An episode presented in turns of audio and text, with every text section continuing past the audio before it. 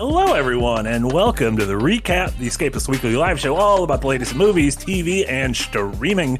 This is episode number 43 for Tuesday, August 29th. My name is Marty Sliva. As always, I'm joined by Darren Mooney and Frost. How you guys doing? Tired. Tired? Tired? You're t- you're tired. Frost oh, what almost happened? fell asleep in the shower, which seems like a very dangerous proposition. Yeah. What were you doing? The scared. Just trying to stay awake mostly. It's just He's, he's, uh, video games. he's just every video he does is expected Okay. to do 100k or bust. He's the 100k Uh, kid now. Yeah, yeah. That's that's my reputation now. A bunch of streams, all that good stuff. So yeah, I broke down and watched Paddington to sort of uh, Frost, ease it you, off. you got to you know. aim for mediocrity. That's where Yeah. I, I'm nice and comfortable in mediocrity. Yeah. Oh. Nobody expects anything of me. It's fantastic. It was mediocre, but then I think it was the what was it? Yeah, it was Stuff of Legends. We were fine. We were chilling at 30k, 50k, and now we're at the 100k mark. Oh god, what am I to do? Yeah, that was the part. The Sea Stars review is doing really well too. It's at like 75k now, and I'm like, well, that's not because of me. It's because of the game name. Like, Right. all it is is the game name. Like, whether it's me or not doesn't matter in there, but it's fine. Uh, welcome everyone. Uh, we have a great show for you today. Uh, we're gonna be talking about a little bit about, as you can see in our main topic, uh, Ahsoka. First two episodes premiered, but also about sort of the bigger topic of of of media where it feels like you have to have done your homework beforehand in order to fully uh, understand what the thing is going for. Because as someone who did watch all of Rebels, I'm finding a lot to like in Ahsoka. I watched it with someone who has not re- watched Rebels, and they're like, literally, what the fuck is going on? like, what is the show about, and who are any of these people? Uh, why do I care? Um, it's the bigger I question. uh, I, this Ezra boy seems, yeah, we should worry about Ezra, right? He's a little hologram man. Um, so I, I don't know. Warner Brothers tried to convince me I should care for an Ezra early in the year, and that didn't work out too That's- well. Oh no! this one can't do a press tour either because he's in another galaxy. yeah, Not I the mean, galaxy far, far away. It's one even farther, farther away. it does sound like this Ezra has also done their share of crimes. To be fair, um, It's possible. There you go. Uh, and then uh, we're also going to talk a couple news bits. Uh, uh, Dune Part Two being the latest, um, latest big movie of the fall to be delayed. Rest in peace, uh, both Kraven, our sweet hunter, Oh. and Dune, our sweet Messiah. Uh, but speaking of Messiah, also some rumblings that we might be getting a third Dune film, which um, What?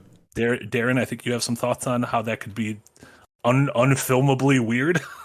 not not not unfilmably weird just a very odd choice because the way the dune books work and i'm i'm a big dune head Mhm. um dune and duner here um but basically you have the, it, there's an initial trilogy. So Herbert wrote the first book. The first book Mhm. was massively successful. Then he wrote two sequels. The sequels were Dune Messiah and Children of Dune. Dune Messiah is this tiny little slip of a book, which is basically you idiots. You do not understand what Dune was about. You misunderstand my work. You offend me on a deeply personal level. And then Children of Dune is like, huh. But I guess you like Dune, so I guess we'll just write Dune again for you. All right, are you happy? Um, and it's odd that like Villeneuve is like, no, I have the perfect Dune trilogy mapped out. The first two movies are going to be Dune, and the third and final movie is going to be Messiah, which is the middle book in a trilogy of books. And I'm like, that's a that's a that's an interesting structural choice, Denny. And isn't it by admire the end? Don't they become like giant, like space gods or something? No, that that's the fourth book. That's the God Emperor of Dune, which Yeah, I, that's, that's the I end want. of Children of Dune. Yeah, no, I I want I want the adaptation of like Children of Dune, just the text, just the Mhm. text read at you, uh, which is full of all sorts of gonzo nonsense. Where um Herbert's like, you know what, women women only armies are a bad idea because like women can't resist women because men can't resist women, and you're like, Frank, I think you got to work through some stuff. No. You think you got some stuff? This is- it's the possibly the most 60s middle-aged man science fiction book ever written. It's like Men why will can't write women iconic sci-fi book series instead That's of going to still a therapy. Yep, my- Yeah. My, bibliography. Yeah. Is, it, is this his my what women want? I, everyone's got that one. yeah, what like the movie, like Like the, movie Mel yeah, with Mel movie? Gibson. Yeah, they all they all get that one. um but I, I like I it's incredibly weird. Most of God Emperor of Dune are like conversations with a giant worm man. It's incredible. great. Who should Yeah. play the Worm Man? Well, they bring back Jason Momoa. Jason Momoa is the person who has There you the go, Duncan Idaho. Yeah, that, in- yeah. back in the game. Yeah, uh, yeah. Like Herbert was like, fourth book in, need to keep things fresh. You know what we need? More Duncan Idaho. This sounds Um, great. So Yeah, and the the Worm Man is the guy played by James McAvoy in the uh, sci-fi miniseries. It's the son of Paul, basically. James McAvoy in the sci-fi James, miniseries. yeah, James McAvoy was in the sci-fi miniseries they did of Children of Dune. Oh, Like I to give you a didn't sense even of know how, that existed. no. I, I know the Lynch version, and that's that's it. to give you a sense of how small Dune Messiah is, Sci-Fi did a three-part blockbuster epic adaptation of Dune, and then they did a three-part blockbuster adaptation of Children of Dune, which is the third book, and about half of the first episode was Dune Messiah, oh.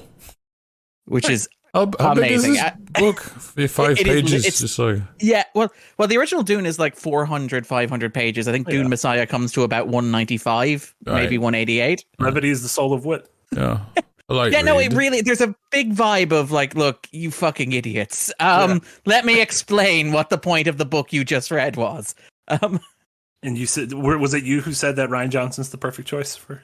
No, I, I retweeted somebody pointing out that Oh, okay. Rian Johnson was probably a great choice. Put him in there to say like you you dummies didn't even understand the text. yeah, Perfect. Um, and before we move forward, uh, Beast March, two dollar dono, dono for Carmageddon Yeah. was hilarious. Uh, is that Uh, out public or is that early? No, that is private. Okay, Private right now, the embargo. Yeah. Yeah. It's it's our Fancies. most 90s rock Brit pop video Yeah. so far. It's Yeah. phenomenal. It's one of our rare videos that involves uh, the police coming to arrest the game developer because they think they're doing crimes. Yeah. They're not doing crimes though. Well, they're doing like mild. I mean, they were but it's not- crimes. Essentially, they was were crime. or criminals. misdemeanors. Yeah, Well, not like mis- the worst crimes. Yeah. mis- misdemeanors. Misdemeanors. Misdemeanors, exactly, exactly. Uh, and uh, all of your donos right now are going uh, towards us topping off, finishing that goal at the bottom of uh, Casey and I playing Devil May Cry after we finish Portal. We're almost there, less than five percent. So we'll be hitting that easy peasy. And if we don't hit it, Casey and I have to go to gamer jail, along with the developers of Carmageddon and Yuji Naka. So it's just it's just all of us in gamer jail. That's the that's the rules. If you don't hit a donation goal, you go to gamer jail. So It's- Is is gamer jail like a for-profit prison or like One of those is cushy like- ones. Is it prison as a service? Um, yeah, yeah, it's one- person as a service. One of those Exactly. cushy ones where the, the guy who uh, wrote The Wolf of Wall Street was staying with Tommy Chong. And then Yeah, so you should yeah. make this into a movie, man. You know, that, those kind of jails. exactly. Um, but uh, yeah, along with that, uh, you know, the the fact that Denny Villeneuve uh, is, has talked about writing uh, a script for Dune Messiah, uh, Dune Part Two was the latest movie uh, to be delayed because of the um, the, the studio's inability to actually pay writers and actors what they deserve. The movie has been delayed from this fall to March fifteenth, twenty twenty four. Um, which uh, that's kind of that was like the event movie of the fall. That was like the big thing, um, and we still have a handful left. Whether those get delayed will be interesting. We have stuff like Wonka and Captain Marvel, or uh, the Marvels, 2, which still doesn't have what's what's going on with that movie. No trail, no trailer for that movie, which is interesting. It's just uh, they want to be. They were so heavily inspired by Studio Ghibli and Miyazaki. Yeah, I was, I was thinking that's like you know, Blue Heron didn't need one. I don't either. This will, will the one poster just be a shot of like Jason Momoa looking over his Yeah, back at the camera? But in that same like beautiful art, in the same Yeah. like, beautiful art as the as the Ghibli poster. Eating Um. Yeah.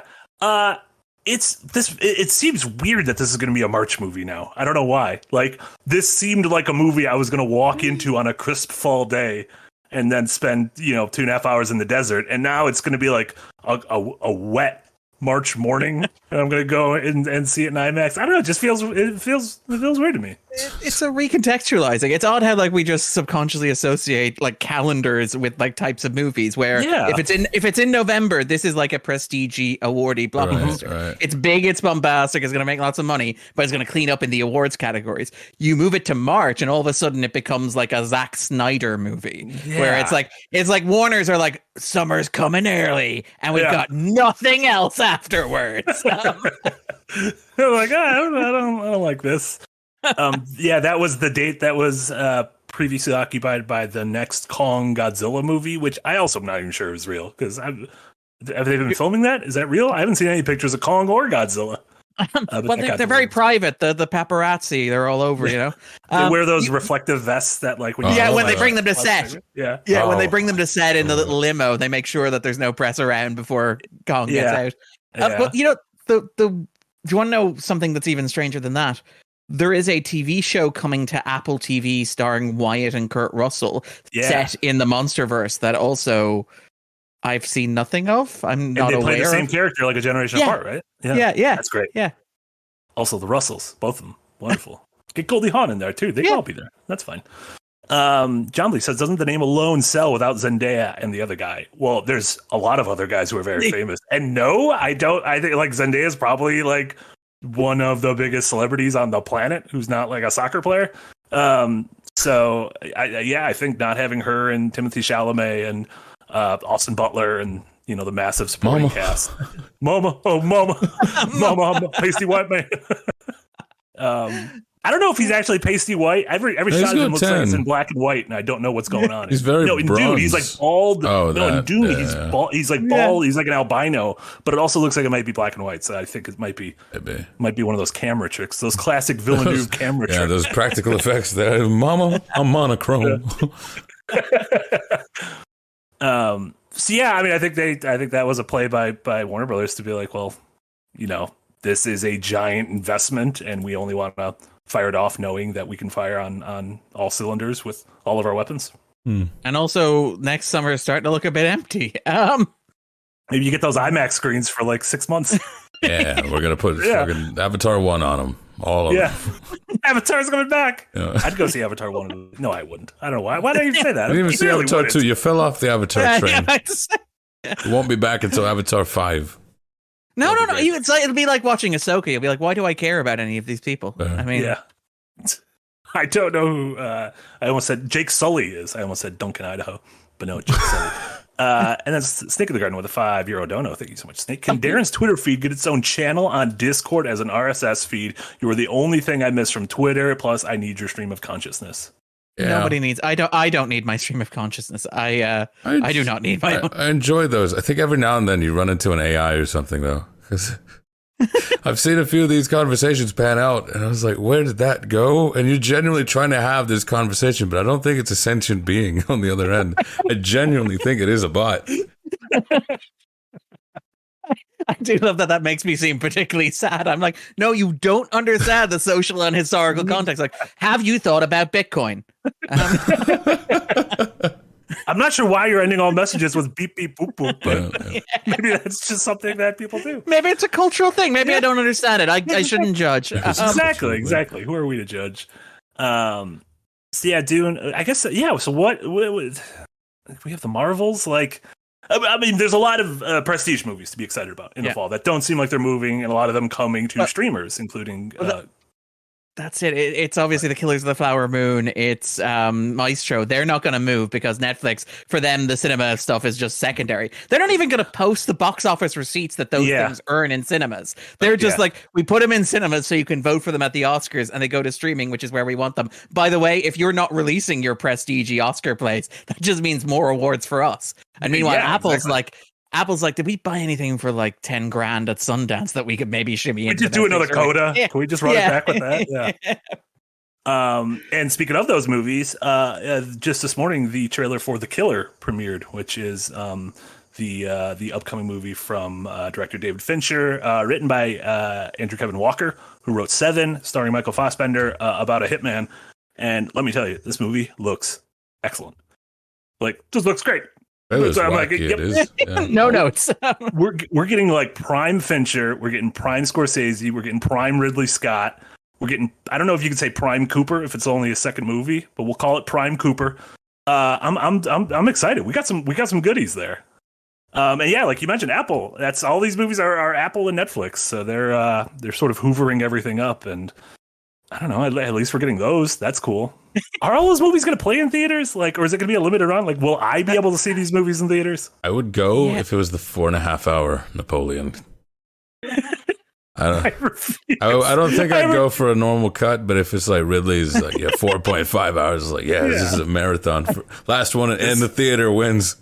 Th- That's that's the that's the how you compete with Barbenheimer. It's just Yeah. Napoleon, where that's the two halves of the movie. Instead of watching like two movies for five hours, you watch one movie for four and a half hours. It's Nuppo That's- and Leon. Yeah, Napoleon Leon. Yeah. Uh, One event. well, he's gonna have uh, gonna have uh, competition in terms of director's cuts because Zack Snyder's coming. Zack That- Snyder's already coming with his pre-director's Yeah, cuts. that was- I like how Ridley Scott talks about his director, director's cuts, and we're all like, "Fuck yeah, release every second of it." Kingdom of Heaven director's cut is a masterpiece. Do it. And then Zack Snyder's like, "I filmed it for Netflix," and we're all like, "Fuck you, Zack. you only get one movie." But no, th- th- that's the thing about was it was it Greg Silverman, the former CEO of Warner Brothers, where somebody online was like, I cannot understand how for years like Snyder was Warner Brothers guy. Why do they keep giving him movies when his movies like underperformed at the box office? And Greg Silverman, the CEO, is like, no. Every movie he made for us, with the exception of Sucker Punch and The Guardians of Ga'Hoole, a movie everybody forgets exists, made a shed yeah made a shed load of money made Yeah. like all of the money um Yeah. because of those additional director's cuts. But Yeah. just like it's it's the netflixness i don't understand which is like you're on netflix why not just release the director's cut? Why not just like just put it all out there? You don't need to like segment it or cut it or fragment it. The same thing with like napoleon. That's going to apple. Why not just do a mini series as well release it in theaters as your original theatrical cut and then wait a couple of weeks and release the director's cut afterwards there's no harm to that it's not taking up physical space Yeah, that is the weird thing with this. Is like, why not? Yeah, but, but why even have? In the- like you said, in theaters it makes sense because it is a space, it is time, it is you need to run Yeah. a certain number. You know, you have to crunch the crunch the numbers and and and make the money in the end. But with streaming, I can put up fucking Suits is the most watched thing in the world right now. Have, and it's, have you seen know, it? Have either of you seen? This? I don't Suits? know. No, I don't know what Suits is about. Is Me it like neither. Mad Men but not as good? Probably because they wear don't suits. know. Is- Isn't is Suits the one where the lawyer pretends to be a lawyer? Where the guy pretends to be a lawyer? He gets out of like prison and he goes to a law firm, but he Oh, doesn't have a law degree. premise. Uh, I I think that's either Suits or Leverage, but it's one of those two. But anyway, Meghan Le- Markle was on it Leverage is- for he's several got- Yeah, that's that's a right. bu- Meghan yeah. Markle's on Suits. Yeah, yeah. Leverage Yeah. is a bunch of criminals to do criminal activity. Yeah, Suits Sounds was around the same time that you had what was the other one? The one that was the comedy with um, Rob Lowe, where he was also the actor who pretended to be the lawyer, and then he moves home with his brother, who is actually a lawyer. What in the hell? West What's that? It was Wing. No, no, no. It, like Timothy Olyphant. There was like a it was a big event Like episode, justified. but there was a there was a big. It was like the And it says the or something. grinder. Was Yeah. it the, The grinder. grinder? It was the grinder. Yes, the grinder, which was such Now, my part's fun. grinder is something else. Let me Yeah. just say. But that that was the one where like they did a sweeps episode where Timothy Olyphant was like a rival actor from a rival law show who came to town and they did a court case against one another. It was great. Wait, Um, yeah, and apparently the one you described, the first one is Suits, but then someone said Leverage is White Collar Crime, the A Team. But there's also a show called White Collar, so And there also the A team. yeah, and then you've got Blacklist there's just for honorable Too much mention. television. There is too much Too much television. TV. Yeah. Um, Uh, but there's yeah, there, I mean, there's something to be had in in those comfort shows. Like I understand, I don't get why Suits specifically is the one everyone's gravitated towards, but I get why. Like, okay, this thing has an ending. It is like low impact viewing. I could just kind of watch it and kind of walk out of the room and then come back in and everything's going to be fine. Um, so uh, yeah, uh, why it's the most popular thing on earth is is strange to me though, and why we can't have uh, uh, ten seasons of uh, Napoleon and Josephine. We have is is it over Friends? Like it's actually knocked out Friends for the most watched TV. If for July, it was the most watched thing uh, on Wow. streaming. Yeah, but it's like per yeah per hours, I guess. Yeah, it just hit, it's on Netflix and Peacock, I believe. So it's like a, a, Uh, a twofer. Can, can, can you imagine being like the content officers at Netflix, Amazon, and Disney Plus, and being like, "Look, guys, we got it. We spent hundred and fifty million dollars on this new Ahsoka TV show. They're gonna go wild. We got Secret Invasion. It's got Samuel L. Jackson, Olivia Colman." Emilia Clarke, the queen of television. We are going to take this. Streaming is going to be ours this July. And then it's like, what is Suits? what is Suits? what What is is it? it? What is Yeah, it? maybe it This, a this thing from 2015 is just wrecking all of us. maybe it is a maybe it is a thing with marketing. You know, like the Good Doctor surged up over the over the year with, with all the memes, and it's like, huh? Yeah, Doctor yeah. Han, he's the nice guy, and all these. I'm still What's the confused. I don't get the premise. What's the next He's a show? doctor and he's good. Oh, Um, okay, yeah. yeah. So what's the next show? What's what's what's the next like forgotten show that's gonna like find like a comeback? Because it could be like like uh, uh Spin City. Everyone's like, man, Michael J. Fox really cooking on Spin City in the '90s.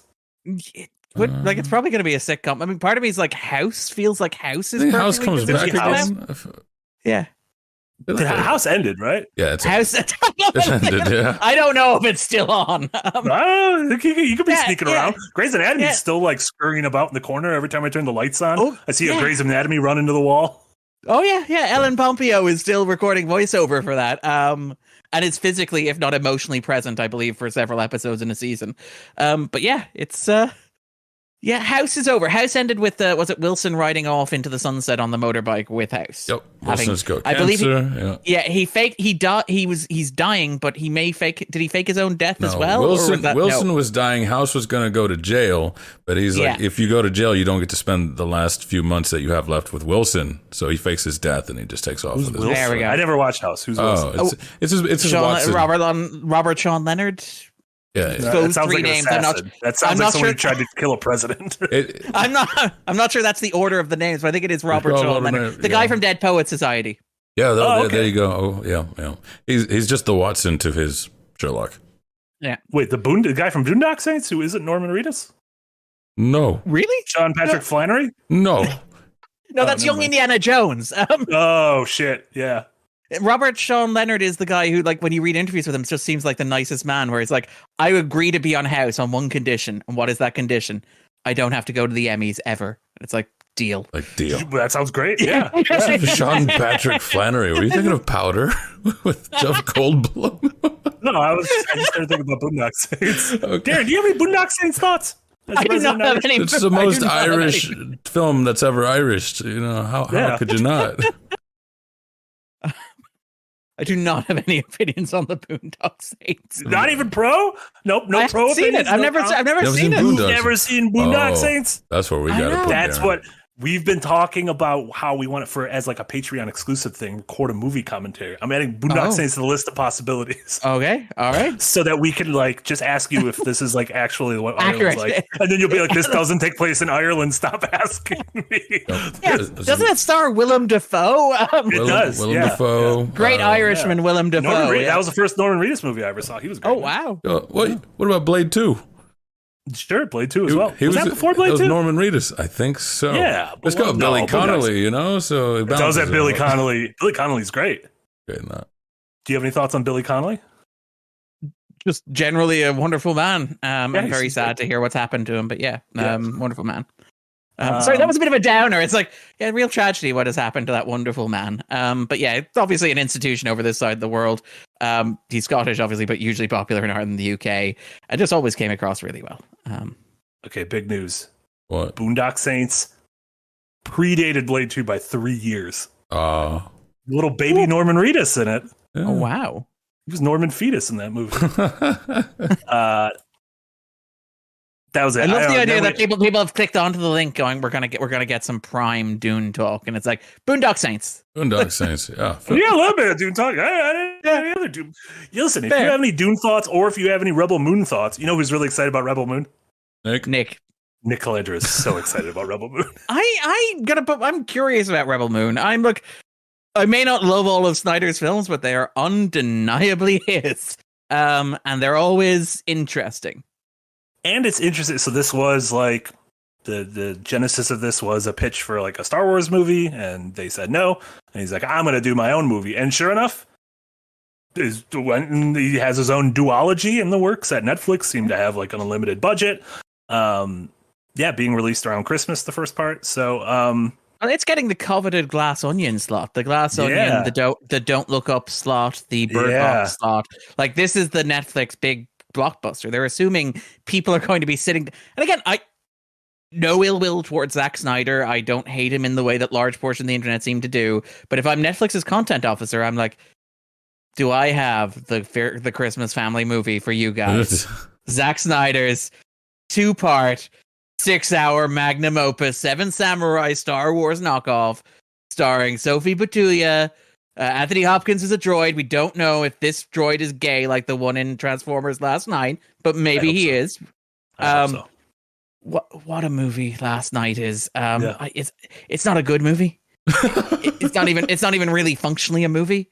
But what a movie that movie is. Illegally- Yeah. Wait a minute. I feel like you were just trying to like wag your finger at me for steering things in the Boondock Saints, and all of a sudden, in the middle of a sentence about Rebel Moon, you were just like, "What a movie Last Knight!" It to be fair, you did put in a lot of times in the Transformers in the Transformer prison earlier this year, so any chance to, to bring it up makes Yeah, sense. I'm, uh, I'm gonna be living with that for the rest of my natural life. Apologies, he didn't play the robot. He didn't play the gay robot. He played the gay robot's owner. And there's a the moment where the robot? Uh, Mr. Carson from um from Downton Abbey, Jim, I want to say famous- Broadbent, No, Jim Jarmusch. no, it was Jim. Jim Uh, he has a s- no, he has the same surname as a famous unionist, and I don't want to pick the wrong one. But J- Carter, maybe I don't know. But anyway, Awful. Mr. Jimmy Carter what a performance that was! sold his peanut farm to be the gay robot in uh, in Transformers. Wonderful. Yeah, but Jim like there- there's a moment where there's a Jim moment where Corr. no, no, no, not, and he's like, Those and are- nine at nine eleven was an inside job, or his is his dying words. Um, Jim Corr is nuts. So you guys, do you guys know this? No, I don't know. I don't don't know Oh, Jim okay. Corr. Yeah. Okay, Jim Corr is like the one male member of the Corr family from the Corrs, the uh, the band, and he is notable in Ireland for being um a conspiracy theorist. Is the polite way to phrase it. Um, but yes, Oh. um, it's great because like the the other the three sisters are like, yeah, we're we're never getting the band back together. It's it's never happening. And you're like, I think I know why that might be. But um, there's a moment where the the robot is dying in the Last Knight, and he looks up at Anthony Hopkins, stares him right in the eye, and says, "I have served your family for three generations, and I want you to know that you were by far the coolest, sir." And I'm like, wow, This is Michael- yeah, like Michael Bay doing his Downton Abbey slash Call Me by Your Name robot Stonehenge. It's it's something to behold. I love it. He's the last living auteur. I don't, that's probably not true. I'm gonna be honest. That's that might have been going a little too far. It, it was Carter was the name apparently. It was Carter. Jimmy Hmm. Carter, yeah, the press. uh, and quintuple A. Ah, with a fifty dollar dono, five zero. Holy smokes! Wanted to save this for the fiftieth episode, but oh well. Judging by how we're going today, there might not even be a fiftieth episode. That's Might be the that's really last pushing it. We're gonna get yeah. We're gonna get canceled. uh, but thank you so much, Ah. Thank you. We uh, we really appreciate that. Um, do you guys want to have any more thoughts on on Rebel Moon, or do you want to jump into jump into Ahsoka and then the other stuff we've been watching? I just want to shout out George Lucas noted that The Idol has been cancelled after one season. That sounds like a bit of a weak ending for me. Uh, I thought they canceled that four times as it was Well, they airing. They canceled it was a it. They, they were like, "It's going to be six episodes, or is it? It will be five episodes. Don't you worry." Yeah. So yeah, to hear that, it's like it's officially canceled. It's like again, you. How many times can you cancel a show? That is I know, possibly like, the worst uh, thing I've ever seen. Like Friday the Thirteenth, you got to kill Jason several times. Go, yeah. HBO uh, HBO has the shovel and brings wax the body several times before throwing Yeah. it the hole to be sure. Um, no no idle threats here, eh? Yeah. Did you guys watch that? I did, yeah. The Idol. You did, yeah. Oh, Yeah. He did. This. You, Oh, yeah, I you, did. You, was... you, didn't venture. Oh God. I was I was fascinated by it because uh, I I like Euphoria. Uh, I think Euphoria is pretty good, and I actually liked Malcolm and Marie, the other movie, the Uh, black and white movie Sam Levinson did with Zendaya Yeah. and John David Washington. Yep. Yeah, which was just pretty much like a. I think it was like a two hander. I don't know if it was filmed during COVID or if I watched it during COVID. No, it, it, it- felt like a COVID movie. or though. you had COVID. Yeah, COVID. I probably had COVID. no, no. It, it, it, it, it's one of the great. My critics are wrong, and I'm going to tell them how wrong they are for two hours movies. Uh, It's like the Dune Messiah of Sam Levinson. Could you have, do you have a, Uh, a list of these? There's always like s- s- funny trends I want in films where I go, what, what are the 10 most pretentious films I could watch that are thought of as pretension? Are there t- 10 films where the director goes to the critic? That's I mean- definitely I mean- the I would list. like to watch those. Yeah. Birdman is probably one of the greats as well. Birdman, to be yeah. fair. Yeah. possibly Tarantino's next and final movie. Maybe, yeah. It's just called The Critic. Yeah. Or is it called The Critic? It's the critic, yeah. Yeah. Is it just gonna be an adaptation of the cartoon, The Critic? I think it's about Yahtzee, probably. Ooh. I don't know. And, it's a uh, Yahtzee biopic. oh, Lady in the Water. Lady in the Water. M. Night Water. Shyamalan is a. There we go. That's a that's a, that's some prime prime Yeah. stuff going on. Yeah. yeah, Fran in the chat says the entirety of Michael Bay's Transformers. it's a eight an eight part letter for why the critics are wrong. Yeah. Fuck the Um, haters. yeah, Um, exactly. Um, I'm not getting any of those messages in Ahsoka, if I'm being honest. I'm being perfectly honest. Uh, I'm, I'm not getting. segue. I'm not getting too. Thank you. Uh, I'm not getting uh, too many deep messages. That being said, as someone who watched, who binged all of the Clone Wars and all of Rebels a few years ago, I'm enjoying the first two episodes of Ahsoka. It is not great Star Wars. It is not original trilogy. It's not Last Jedi. It's definitely not Andor. Um, but held up next to recent seasons of The Mandalorian, Book of Boba Fett, Obi Wan Kenobi. Um, it is it is enjoyable Star Wars, and I'm excited to see where it goes. But I'm excited to see where it goes because I have literally hundreds of hours of of uh like previously read material like i you know i know who these characters are so when i see sabine i'm not like who is the sabine you're giving me now i'm like i have four seasons of sabine in my head. I know exactly who she is. And then they're like we need to get to ezra. I'm not like you should tell me why ezra is important. I'm like i know why ezra is important because i've watched four seasons of the, of the cartoon. Uh, i'm curious if you haven't done that if this show is gobbledygook or if anyone actually cares about any of this Probably the second one. It's it's like when I was watching a friend play Baldur's Gate and I saw their character use Glove of Missile Snare and I was like, oh, that's in the book. That almost makes me want to play. Just to you know, just to have the use of that knowledge, I guess, or to see it Yeah. being used tangibly. Um, Yeah. yeah, no, I, I'm still giving this a minute. You Star Wars fans, well, not even you Star Wars fans. This is somewhere else. I don't think you're a Star Wars fan. Nick, like, yeah, this is it. It's gotten so much better. And then by the end, it's like, why? What's happened? What's happened? It's like the same thing that's always happened. Starts off hot ish, or maybe you forget. Maybe you start off hopeful, and then you come back down to the real world with the rest of us. Maybe it goes well. Maybe it goes well. I'm excited to try and get back into one. I tried. Andor was really good. The start of Mandalorian, really great. Um, Kenobi, I wanted to love more. I love me some Yeah. Kenobi. You know, wanted to love it more than I did. Wasn't there like a a, crit, or a fan cut that, that condensed it all down Ooh. to like a one hour movie? i would love that which was what it was originally meant to be, right? Yeah, meant to be a yeah. movie, yeah. yeah Something like that. But yeah, no. that's just nature healing I'm I'm waiting to Uh, hear. I'm I'm essentially waiting for a few episodes, and then Nick really kind of lets his thoughts out. Usually, he ends up kind of sad, and it's not that I bask in his Oh, sadness, but it's more realistic. yeah yeah, it's like, oh, this could be a lesson. This could be a learning, a teachable moment for us. Yeah. Um, Darren, you wrote about that- the, the show for us. Yeah, I think the problem with it being a teachable moment is that you just had Andor, and Andor was like, I because I went into Andor being like, this is probably not going to be great, and then I came out going, this is the best thing in the history of mankind. Give me more. Mhm. Um, so I'm like, and to be fair, I think Ahsoka is good. I think it's. I think it's good Star Wars, not necessarily great Star Wars. I don't know that it's great television. I have the same concerns that you have. I will say, I have watched the Clone Wars. I have not watched Rebels. Okay. Uh, so I don't have any of the. I know Thrawn because I read the Heir to the Emperor trilogy, the Timothy Zahn, Zahn books.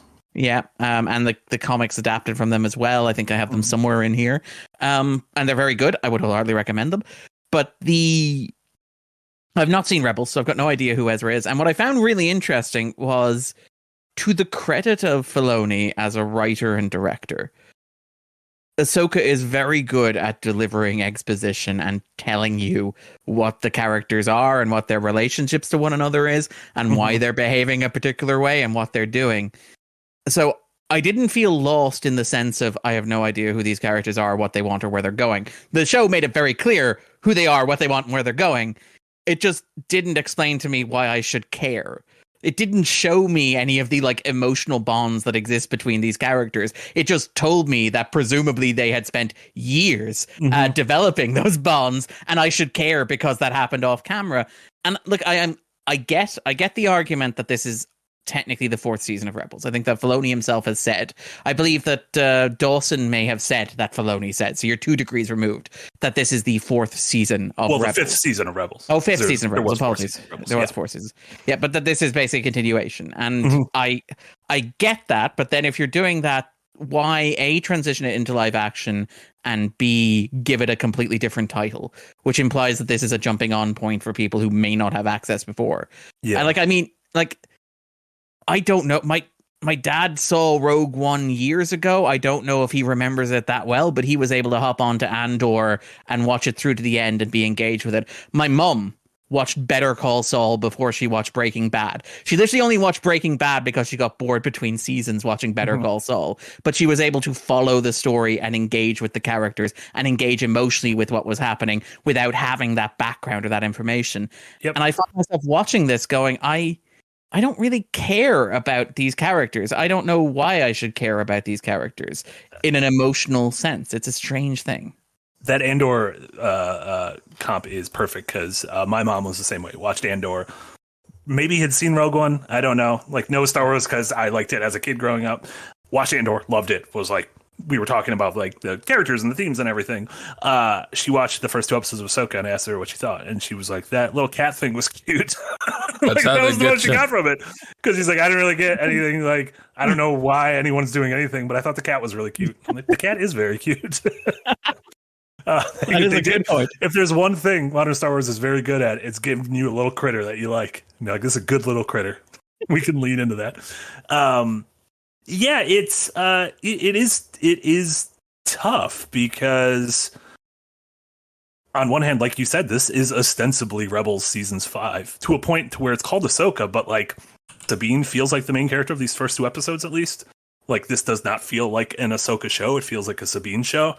Um, and then you get you know the moments with Hera, and we're spending more moments with these two sort of strange gray Jedi or Sith Great or- yeah. yeah, whatever, whoever they are. Um, and everything like I think Baylan the Skoll.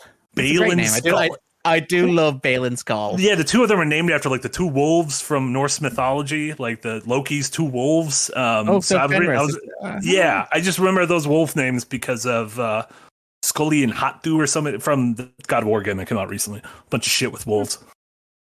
But let me tell you, as soon as I finish something, I'm like, I don't remember any of these guys. Just I remember the It's wolves. God. wolves. Skoll and Hati. That's it. Yeah, Can I?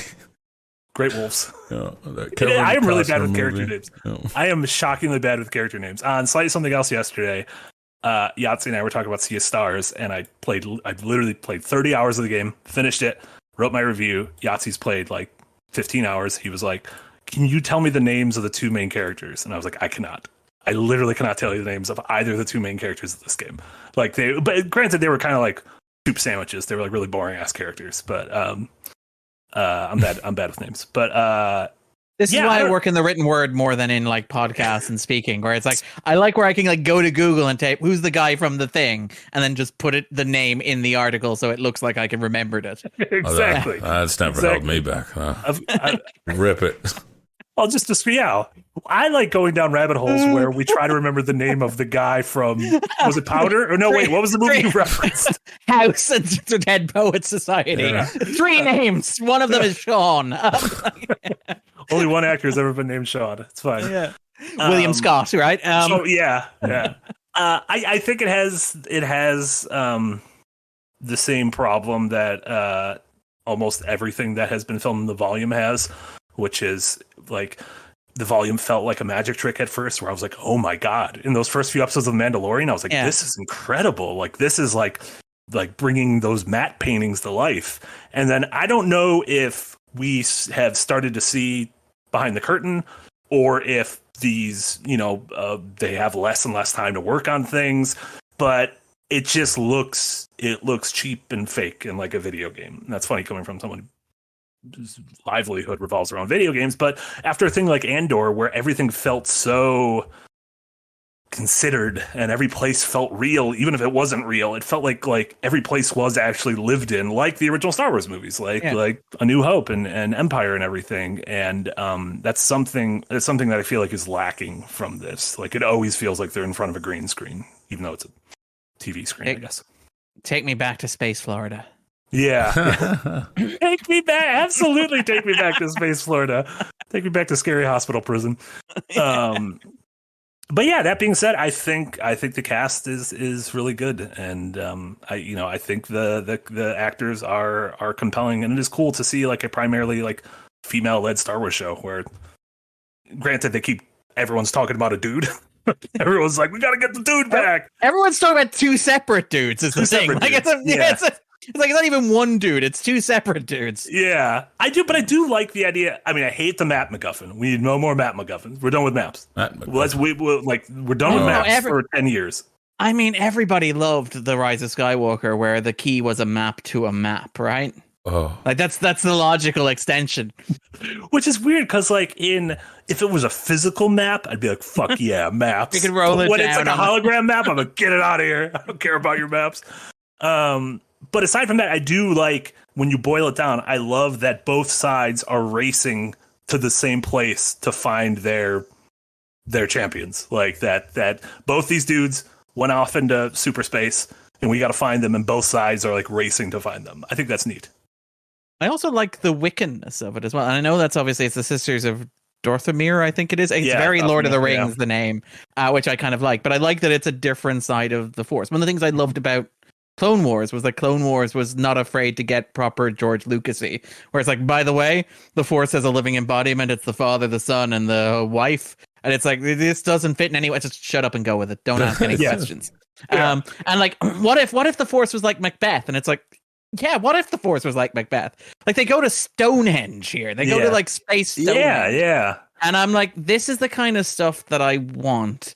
I don't want more maps looking for maps looking for maps. I want Yeah. witches doing witch stuff. I'm I don't hoping want- the map stuff yeah. is done. Has the map stuff been resolved? It feels like it's kind of been resolved, right?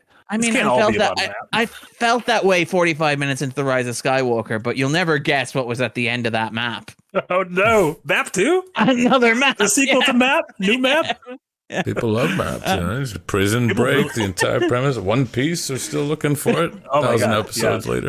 Oh my god, they should tattoo the map on like one of the characters' backs. There That's the go. solution here. Alright. That's how you make things exciting. That's a cool map. Yeah, that's Yeah. a that's a that's a very good map. Um, yeah, well, uh, it, it's funny you even bring up the the Sisters of Dathomir, the Witches of Dathomir, um, or the Night Sisters of Dathomir, because not only were they in some of the Clone Wars episodes, but there's one of the main characters of the two recent Star Wars games is one of them, and so I know a lot about them because again of the previous reading I have in playing Jedi Fallen Order and Jedi Survivor, which, um, again, not necess- It's not necessary to understand who that woman is. Like you said, it's just a very kind of Macbethy, like, oh look, it's a witch. Like she's she's she's old and she's got some schemes.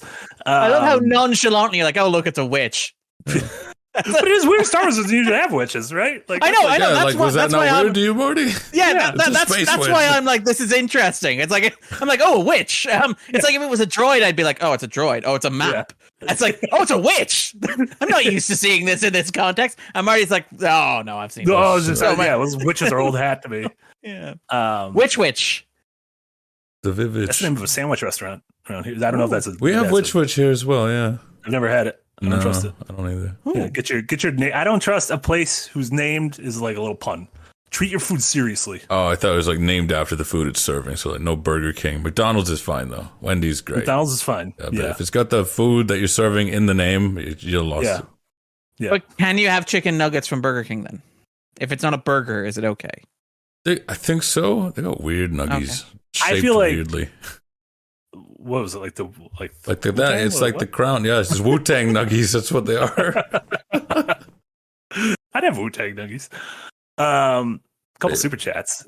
Uh, Snake of the Garden, two euro dono. Has Darren ever seen Adventure is Nigh? Will you side quest? I watched a couple of the early ones. I haven't kept up. I will admit. I watched the first season, which is again just incredible, and in awe of like the talented people I'm surrounded with. Where I'm like, I don't know if I fit in on this channel. Um, but yeah, Alright. no, I have not kept up to date. I have not kept up to date with it, unfortunately. There you go. Um, They should get you for side quest. There you go. Alright. An authentic one. Then. I Have only you ever played uh, Dungeons and Dragons in, in throughout life? once, once I did a, I did once, and then I think we all gave up because it was just too tiring. Um, I don't know if that was my effect, which I felt really bad about because it was like I had a bunch of friends who like play D and D, and I was like, I'd like to jump in on one, and why not? I'll try it. Um, and then and then at like eleven o'clock, they're like, yeah, we should just call it a night, and I'm like, does it normally end like this? And they're like, sure, yeah, yeah, it always ends like, oh, no worries, Brad. Hey, this one would be different though because everyone gets paid for it, so everyone sticks Mm. around because they're like, ah, at the end of the day, I get money, so that's good. feels like feels like the wrong incentive to have on a role playing but campaign. and it's fun and everyone's into the storytelling, but Yeah. also it's nice to pay your bills. Yeah. no, no, I mean also just in the sense of like it needing an ending, where Oh. it's like it's like, and the characters advance towards the portal, but oh no, a bunch of ninjas arrived, and I guess we're here for another five hours of overtime. It just described video games, though. Yeah, that you yeah, that's literally video games. That's video As games too. uh, Yeah. as you're slowly becoming more and more aware. Um, and then Fungus Finder with a two dollar dono. I just miss Star Wars EU extended universe stuff. Yeah, so we keep saying Star Wars is in a weird place. Um, I think were it not for the highs I felt with Andor, I'd be a little more cynical. Um, but I know in my heart of hearts uh, that that Star Wars is still capable of of making me feel the way it did when I was a kid. Um, and so I have I have faith. Like I think I think both Star Wars and the MCU will produce something in the next five years that I'm going to like absolutely love with all of my heart. And can I ban Nick from this goddamn chat? That's- I was about to say, I was Uh, about That's to the gambler's fallacy you got going on right there. friendship ended with Star Wars. Rebel Moon Rebel is my best. Nick, we already had the Rebel Moon segment. Where were you half an hour ago? Um, that is the gambler's fallacy, though, right? Yeah, it's That- like, oh, this one was shit. The next one can't be. Oh, it can, Yeah. and with great consistency. Absolutely. But not with great consistency because the last live action one was actually good. Yeah, I- that's the thing is if it weren't for Andor, I'd be like, maybe I'm just grown out of it. Maybe it's fine. Then Andor like sparked such joy in me Right. that I'm like, it's still capable of Oh, doing this. it's It's an- not me. It's an abusive relationship then. He only hits me Yeah. sometimes. It's He Star Wars. is- really loves me. He remembers my birthday. Um, Star Wars is going to be. We just need to give it to people who clearly don't give a shit about Star Wars. Tony Gilroy does not care about Star Wars. most franchises work that way. Yeah, Um. Anyway, anyway, I- I but yeah, like I mean. I, I, th- I thought like I thought that was- same thing with Marvel, where it's like I was feeling a bit burnt out of Marvel projects, and then Guardians Three comes along, and I've seen that movie four times, and I love it more each and every time. You know? yeah. It's flipped Um, it around it- though for me. Where before it's like, oh, great movies, a stinker every now and then. Now it's like shite movies, every now and then they pop up good though. No, It's all right. Yeah. It's all right. Uh, Yeah, Marvel's the one I'm more. Well, no, I guess Guardians. Yeah, Guardians is that. But that is Guar- like Guardians is the guy burning the door, the Yeah, on the way out yeah. the door. like other than that, almost nothing from Phase Four and Five. Yeah, I liked I liked Loki a lot. I'm worried about season two though. Like that, I the- like I love Loki up until the final episode. Um, final episode really really burnt me uh, on it was an exposition dump, but it was a well written and performed exposition dump. It was an exposition dump starring a character who is not going to appear in anything else after Loki season two. Um, but it's a character who has no bearing on the narrative that you have watched unfold Yeah. over the previous episodes. Yeah. Um, and as wonderful as like Majors is as a performer, let's not get into whether what, Sure. what he is as a person. But as a performer, he is the. Uh, we watched uh, Creed three recently. yeah. Majors Majors is phenomenal, which is one of you know something that makes the revelations about him particularly uncomfortable. Is that Mhm. it does feel like you are losing something. You can't go, well, I knew all along he was awful. I'm Sure. not going to miss him yeah, at all. Yeah, Um, it's somehow worse when you're like, no, he is a gifted, possibly once in a generation talent, yeah. and I have to process that. Either this show or Breakout earlier this year. Yeah. Before all before that news came out. So Yeah. it's uh Marvel. It almost seems like this uh, stoppage of work in the strike is kind of a blessing for Marvel because it gives them a time. It gives them time to be like, okay, what the fuck are we actually doing? what are we doing? Like, what is this leading towards? What is this culmination going to be? Like, it seems like now some of the writers that they had tapped for uh, Secret Wars and Kang Dynasty might not be writing it. So they're like, what are we actually going to do here? Like, what is what is our plan going forward? You know what scares me though? The solution to that is just like, well, they're gone. Jeff, Lo- uh, is it Loveness was Loveless, one of them? yeah. Loveness was one, and who was the other one? The other one's the guy Michael who did- Waldron. Michael Waldron who did uh, Doctor Strange. That Yeah. like they're gone. Kevin Feige sits down at his computer, opens up his laptop, goes to ChatGPT, and says, "Write me a scene where Nicolas Cage's Ghost Rider meets Ben Affleck's Daredevil." Um, and that's it. That's that's the movie. Beauty. And, and I've Feige's saved like, "It's great. I've, I've never never had a writer more receptive to notes. Yeah. This is the most. Can we try that? s- Can we try that scene again? But this time, Hugh Jackman's Wolverine is also there. Yeah. Um, Beautiful. Beautiful.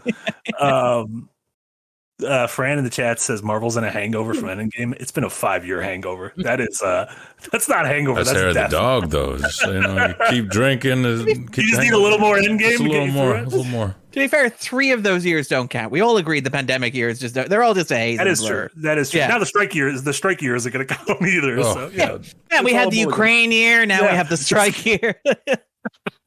Big volcano explosion next year. There'll always be Yeah, a reason to push it back. Yeah, Yeah. it's fine. It's fine. Uh, Um, you haven't uh you haven't got to watch any more than the first. I know you can't talk about it, but have you No. got to watch any more than the first two episodes? no, no, I have not. Okay. Uh, Disney are not providing. Like it, you can again. It's one of those things where you can kind of tell how how much faith they have in the project. Where like Andor, it was like, oh, by the way, entire season, here you go, Yeah. make Yeah. yourself The comfortable. Last It's like, of Us, the same thing. I mean, that wasn't yeah, Disney, but Well, yeah. that's what I was too. I was like, here, have it, but have it before we finish the special effects. We are so confident in how this is going to turn out that we will give this to you in October because, Mm-hmm. like, we trust that, like, you're going to love these two characters. You're going to fall in Yeah. love with them. You're going to want to talk about. You're going to want to interview them. You're going to want to re- rewatch them. You're going to want to make sure you have articles written about them. Like that level of confidence is kind of infectious when you're when you're a film critic. And like when when Disney go, look, you get you get Ahsoka for like two hours before we release it wide. Write your review. Here's the embargo, and don't mention any of the following. It's like feels like it would just be easier for me to wait two hours and write whatever I want to write. yeah. Um, What if I just do that? Yeah. um, um so yeah uh, one thing i like is that it's um airing um in sort of prime time us time so that's nice for for me i mean it's kind of nice for me because i'm gonna watch it tonight I'm not, gonna start, I'm not gonna write tonight i'm gonna watch it tonight i'll wake up in the morning right? you're gonna digest it, right? You're gonna have to like process it. That's the yeah well so, certain other things i'd wake up in the morning watch it and just be like "Blah." that's why my articles are bad big list of pros and cons. It's like, well, it's a good time for me. it would be like previews when when e3 used to be in person like writing e3 previews you'd see a demo and i'd be like i have 15 minutes to write a thousand words i don't know what this is I don't know. I don't know how you guys do that. um Oh, I have uh, yeah f- friends who are like literally flying out to Venice today, and it's like yeah, that is what a film festival is like, where they're like, yeah, I write it on my lap on my laptop while I'm between screenings, Yeah. and I'm like, how is it coherent? How is it even basically coherent? as it's yeah as it's as as true uh true criticism was meant shoddily written in the dark during in, the in screening dark world. It's easier now. You know, the laptops are backlit. Yeah exactly Yeah, you, you could technically Exactly. do it on your phone during the next film if you wanted. Um, exactly no one will get angry with you uh but yeah like francis in the chat you got to process that captain rex cameo willing it into existence if rex shows up i will get super excited because i am a big dummy Just saying, this is what being a dummy is all about Apparently so. Maybe you're just Yeah. too far gone. That's it. It's taken. i think so Whereas Like for me, as someone who's not necessarily a fan of those kinds of things, it feels strange to sort of see your dealer constantly dangling this carrot over your head and going, "Oh, you you'll want to watch this because it'll make the past ten years all worth it." And you keep on Yeah. going and you keep on going. Whereas I, I remember like the old franchises, it was strange to sort of watch a one-off of an episode or watch a like the third in a series of movies and then going that was neat was there more and then you go and, and, and you dig deeper not just like wait for the next thing wait for the next thing wait for the next thing but it's all in Yeah. reference to the older stuff but we don't make anything like the older stuff anymore so what can what can we do here I don't know. yeah maybe maybe it's uh, another mando hot season one season two goes weird does the cat have a name it's Is all, gonna it's be all gonna be about two? that skeleton crew uh, we need oh, is sugar, yeah. crew. Who's direct? Jon Watts? No, it's not Jon Watts. Who's yeah i think it's Jon Watts right Jon Watts. Okay, all right. yeah They're gonna Alright. they're gonna do a stuff of legends and just base each one on some different theme. Got my heist one, I got my cowboy one, pirate one. And Here it comes. and it's it'll, it'll just it'll be in the ZPR. Yeah, this is cheaper by a lot. well, at least it's not the volume. It's fine. Yeah. Um, uh, we can let's get into some other stuff we've been watching. Darren, you've been uh, you've been you've been catching up on a lot. Well, I guess we haven't done a show in two weeks because we did the Gamescom show last week. What um what have you uh, what have you been watching? Anything that stood out? Well, I have been playing The Last of Us, just to let people know. I have begun gradually playing The Last of Us, slowly Incredible. and surely, and have discovered that I am not good at stealth games. So this may take a little while. Are you playing it on Um, very easy? I am playing it on very, of course, I'm playing it on very Oh, easy. so do I. It was- good old journal mode. it- yeah. If if there was a button I could press that would be like let's take it from here, um, I would I would press that button on occasion. Yeah. Um, but yeah, no, I've discovered I'm not great at stealth. It's like I played the Batman games, but whenever I was doing stealth there, what you did was you just hopped down, did some damage, and then disappeared into a vent or into a ceiling. You're like, I'm gonna wait for them to forget about me, and then I'm gonna do it the next guy. With The Last of Us, a bit of a problem where you're like just on the ground level all of the time, and they have guns. Um, and I'm like, okay, I'm gonna take some some getting used to, but I'm quite enjoying it. I am at the end of the second episode of the TV show. So Tess, well, I assume people have are watched or are familiar with the game, but basically that that has happened. Um, so yeah, no, it's good. It's good. Um, it's I'm surprised at how on rails it is. Like Mhm. even level design, it's very linear. I kind of I don't know. I I knew it wasn't going to be an open world game like GTA or like Red Redemption or whatever. Yeah, or the Batman games, even though those have narratives. Mhm. Um, it's just interesting at how like straight it is. Like Yeah. even I, who do not know how to play video games, know where I go next because it's like a line that I Yeah. walk in, which is very interesting. And again, It's like a stage production, and you're the only one Yeah. who does improv while everyone everyone else has a script. yeah, pretty much. yeah, like it, yeah. it, the we'll talk about it. We're going to stream through it eventually, but like it Mhm. is remarkable how the opening act of the game is so deliberately you being in a box while the story happens around you. around you. It- yeah. Yeah. In like first you're in a room, then you're in a house, then you're in a car, but it's like just so you're aware you have no agency in what is actually happening. Yeah. Your job is to wander in the direction of things and look at them, witness them. Um, and again, how cognizant it is of cameras and its storytelling, which is very Yeah, how interesting filmic visually. it is in its in its presentation. Yeah. But also even like it's aware of the camera. So obviously the camera gets like splatter with blood and dirt and stuff. But even things like its use of focus, which it's a it's a virtual camera. It, sh- it doesn't have a lens. But they're like, no, we're gonna use focus. And it's like the opening shot of the game, the first time that you're playing the game, when you wake up as Sarah, the camera is pointing at a mirror in what in a movie would be a trick shot because you'd be Sure. like, the camera should be there Yeah. but it's a video game and there's no camera and i'm like "I- this you're, you're showing me something that as a film critic i should recognize as a trick shot but because of the medium in which you're doing it is not. Yeah. this is really messing with my sense of reality. Um but no i'm quite enjoying it. Um it is i think the performances are very good. I think it's very well designed. I think it guides the player along very well. I do think that my own inability to do something as simple as line up the ability to jump over a window ledge and catch was it rob? May impair me later on. Like there's the bit where you're supposed to catch Rob and you literally have to jump through the window ledge. I've followed him through the maze. I've caught him to the end and I just can't line up the ledge to jump. And like Tess is standing there going, he's right there. He's almost there. I can see him from here. And I'm like, not helping, not helping, not helping. I'm as I fa- as the, and then I reach the failure screen, which is like, make sure you keep up with Rob. And I'm like, okay. Um, No, there's Wait. nothing better than a game talking down to you when you failed, and you're like, "I know what I did wrong. I'm trying to do it right." I, I get, but believe believe me, the problem is not that I fail to understand. I should press the X button and push the controller at the same time. I, I, I have got that. I have grasped that much of the basics of this game. but That's yes. Um, but no, I'm I'm having a good time. I'm enjoying it. Again, the graphics are. Incredible. I'm playing on a PlayStation Five. I'm playing the remastered version. Yes, you're playing- It yeah, is yeah, the fancy version. stunning. It's Yeah. stunning. Um, but yeah, so video games good. Darren says with his lack of any grounding or expertise. That's all right. The medium's able to continue another year. yeah, We're waiting on that verdict. I, I know the German games conference was just like just last week, and they were like they were, they held back on some stuff because they weren't ready for the verdict to come in.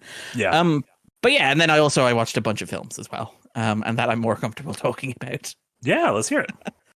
Um, so yeah, I mean, I saw The Dive, which is uh, Vertigo releasing kind of like high concept survival movie. It's about two women who go diving, as the title implies. It is what uh, one of my friends describes as good at tasks, bad at decisions movie, uh, which is one of those. It's a Coen Brothers movies are typically these, although Coen Brothers movies are also bad at tasks and bad at decisions. Uh, Breaking Bad and Better Call Saul are good at good at tasks, bad at decision shows, where characters make bad choices but do it very well. And here the task and the decision are the same. It's go diving. So the two girls go underwater, the two sisters go underwater. There's an accident, one of them gets stuck under a rock, and the other one basically has to figure out how to survive and how to get her sister out from under the rock using a series of like dangerous maneuvers and kind of like racing against time, worried about the amount of oxygen they have, the pressure they're under, all that sort of stuff. I really enjoyed it. I thought it was very good. I would wholeheartedly recommend it. It's very like 127 hours Yeah, uh, and very say. like Gravity. Uh, it reminded me a lot of like the Sandra Bullock movie Gravity, which I still really love because it's one of those very simple. You intuitively grasp what the movie here is.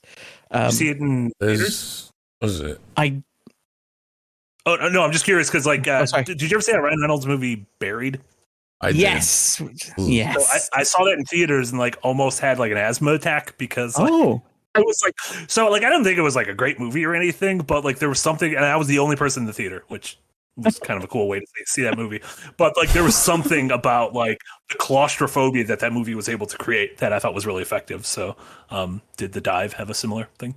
It it did. I saw it actually at a cinema, which was relatively busy, which was nice. I um I went to because it was it was a private not a private screening. It was a secret screening taking place at like a an inner city Dublin cinema, which was full of what people would call characters. It was great. While I was waiting to be checked.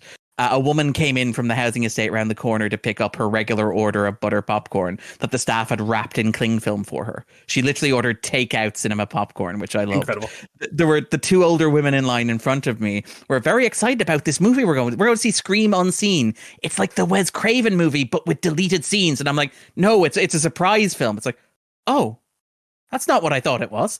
Yeah. Um they were convinced they were seeing a director's cut of Wes Craven's Scream. Now they did stay for the movie and were very pleasantly surprised. Um but yeah, no, it was it was a really nice and saw it with a really good crowd, which is good as well. It's so Um, bizarre that they've done this again. I remember another film with this exact same premise. Two sisters caught underwater. One of them's oxygen's running out, and they're trying to save it. Oh, I'm almost here like, is it the exact same twist, or did I have a freaking divination of this film? It's a very, What? it's a very interesting twist at the end. So I'm there like, did I pre, did I pre see this film or something? I had a vision or something. What the a movie twist. I was thinking of what was the Blake Lively one where, but that was with oh, the, right? the sh- yeah, the shallows, which is great. I The love the Shallows. shallows. The show. Yeah. I mean, I, again, like this is just like Darren's dream genre is like you get an actor and you put them in a position of mild inconvenience and then just let the action roll. Phone Yeah. Booth is another great example of that. Like I Phone love Booth Phone is just an amazing film that I adore. Luck. Um, Locke, Locke is him in a car. Oh yeah, that yeah, Locke. Yeah. I mean, the most suspenseful movie ever made about cement pouring. I think Uh, we can safely say. It's just all Yeah, about the um, cement. Yeah. in the rich genre of movies about cement pouring. Um, other other stuff that I watched this week, I saw Strays, which is not very good. Um, unsurprisingly, the Talking Dog movie, yeah, not not a good movie. It turns out, unfortunately, uh, not funny, uh, not amusing, not insightful, far too long, doesn't have any great gags in it, and yeah, just again, just feels very low energy from everybody involved, which is a shame. Um, yeah, because in it's ter- places with uh, Will Ferrell and Jamie Foxx and Yeah, um, and uh, Claudio Doherty's in there. Will Forte's in there. They have a little they, like Dennis Quaid is the movie's big cameo because he appeared in A Dog's Purpose and A Dog's Journey, so he's kind of like talking dog movie royalty. Josh Gad pops up as one of them narrating dogs, a golden retriever who narrates life events to himself. Yeah, not good. Lot again, lots of dick jokes, lots of fart jokes. Have you ever thought it's funny that dogs sniff each other's butts? Because if you have, this Then movie we got a movie for you. we got a movie for you. yeah, Um, then I saw Past Lives actually, which I really loved, which is Celine Song's new one. I think it's from A24. yeah. Um, by the way, do you know Celine Song? Have you have you any familiarity with her work? Which uh, I don't think I've seen any of her previous movies. no, this is her first movie, but she is oh, a well, that's theater why I haven't. She's a theater writer and director and she during the pandemic when they were like look live theater kind of out for a number of reasons very obvious reasons she she staged a version of chekhov's the seagulls in sims 4 The game. the game yes What? so she li- she she live streamed a version of Chekhov's the Seagull in Sims 4 that she was kind of like live managing over Twitch. Okay. Um, it is it is something to behold in terms of like works of art. And she's like even the audience sims in the theater space were uncontrollable um, as you can imagine um, trying to get them to deliver these anton chekhov mon- monologues. Um, but it is it is something to behold. It, it, again it's one of those great performance art pieces. But this is song uh, writing her writing and directing her first movie. Uh, it's really, really, really well made. It's loosely based on experience from her own life, I believe. It is the story mm-hmm. of a young woman named uh, Na Young who narrate who moves with her family to Canada and then moves from Canada to New York. She ends up connecting with uh, Hae Sung, who is the Korean boy that she knew before she left. He strikes up a connection with her 12 years later. They fall out of contact, and then he comes to visit New York 12 years after that, after which she is married uh, and in a relationship with another American writer. And then basically over the course of Ha, Yo- uh, ha Sung's visit, the two of them kind of navigate her complicated relationships about having to leave Korea, having to leave this world behind and forge a new life for herself in America. Really sweet, really incredible, really thoughtful, really moving, really beautiful film. Um, and just uh, beyond beyond sunset kind of vibes to it. Beyond Sunrise. Yes, yes, and it's a movie before. that I was very yeah, a movie I was very consciously thinking about when I was watching it, and I kind of. I think I think it's in conversation with those two movies in a very interesting way. Um, mm. Not spoilers and discussions of it and how it ends. I found the ending of this just devastating and yeah, incredibly same. moving. Um, and I, I, oh, have you seen it? Have you? Yeah, yeah, I thought it was great. I saw it a oh, couple oh, weeks yeah. ago. Um, yeah, yeah, and Greta Lee is is remarkable in it. Who I kind of knew her from like small bit, like I knew her most from Russian Doll. She's like the it's the birthday girl every time oh, the yeah. starts over and yeah. Russian Doll. Uh, and so I was like, oh, she's gonna lead this movie, and then I'm like, holy shit, she's great. Yeah, which I think what's I think it's the direction of this is what really impressed me for somebody who had done mm. theater. Like it's really good at using camera and like using the movement of the camera. So you have this wonderful thing where the characters are often in the same physical space. So they'll be at a fountain in New York, they'll be outside in New York, they'll be on a, you know, on, on a bay in Brooklyn or whatever and the camera will be very deliberate about whether or not they are both in shot together or whether they're having a conversation and the camera has to move from one to the other. So it does this wonderful thing of creating a distance between its characters so that you you never get a sense of where everybody is at the same time.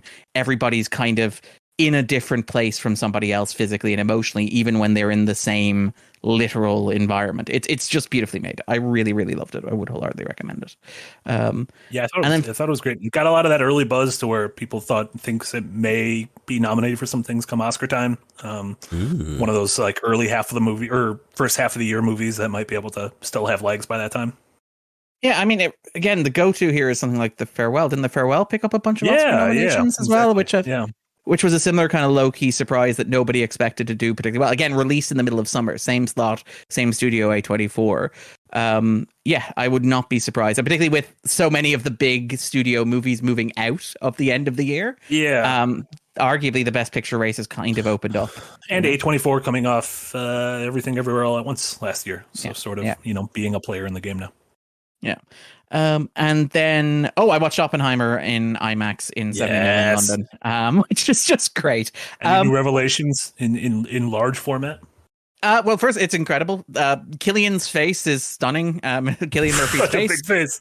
It's such a big fan. No, no, it is because you you sit in there, and obviously I had seen it in IMAX here in Dublin, and the IMAX here in Dublin is a nice cinema. To be clear, it is not the BFI IMAX at South Bank where like so I'm watching it and it begins like in widescreen and it's a massive screen and I'm like okay I get this and then the first IMAX shot of like Cillian Murphy's face appears before me and I'm like okay this is this is probably what what you know when I was a kid, I imagined going to heaven and having to talk to God was like. There was just going to be this big, giant floating head in front of me, so big that I cannot fathom the extension of its dimensions. Um, it's, it's stunning. It's incredible. Where, where were you seated? No, I, I, was I was in row E, which was where mm. like the premium space to be sitting, which was great. I mean, to be fair, it was pretty much sold out weeks. This was the best seat I could get when I booked in late July. Mm. Was for the end of August and sitting in row E. So it was the best seats I could get, booking three, sorry, four weeks, five weeks in advance. Um, it's gonna continue indefinitely. Like it's it's on target now to earn what between 900 and 950 million dollars uh, which is incredible and stunning. and just yeah, it just, is wild. It is wild. Uh. Barbie's now the biggest movie in Warner Brothers history. Oh, yeah. Um, biggest movie of the year, biggest movie ever in Ireland, which is stunning. Barbie or supplanting, no Barbie, supplanting, um, supplanting Avatar. wow. I thought you were saying Sister Planting Paddington. No, that's England. That's their national film. I feel like England would be a very different place if Paddington was their national film. It should be their national film, but I feel like it will be a very different vibe. You guys also do Marmalade? Mm, Yeah. More, of a- more of a jam kind of guy. Yeah, I'm not a big. I'm not a big Marmalade guy. Yeah. Especially not anything citrusy based. Because they put like, I think the rind gets in there too much. It's like, I feel like I'm Oh. licking the outside of the orange. Yeah. Hmm. no, no one wants that. Oh. marmalade. Gotta get yeah, that sweet I'm- marmalade. I'm. uh I, I'm still extremely bummed that there is no um, true IMAX anywhere in any vicinity to me to be able to go see Oppenheimer in. Um, Same, yeah. it's a bummer. And like I said a few uh, a few weeks ago, I hope this uh, like the success of Oppenheimer pushes them to be like, oh, maybe we should make more of these theaters. Maybe we should like the theatrical industry isn't dead, and maybe we should like start catering to giant, gorgeous things that are shot in this format.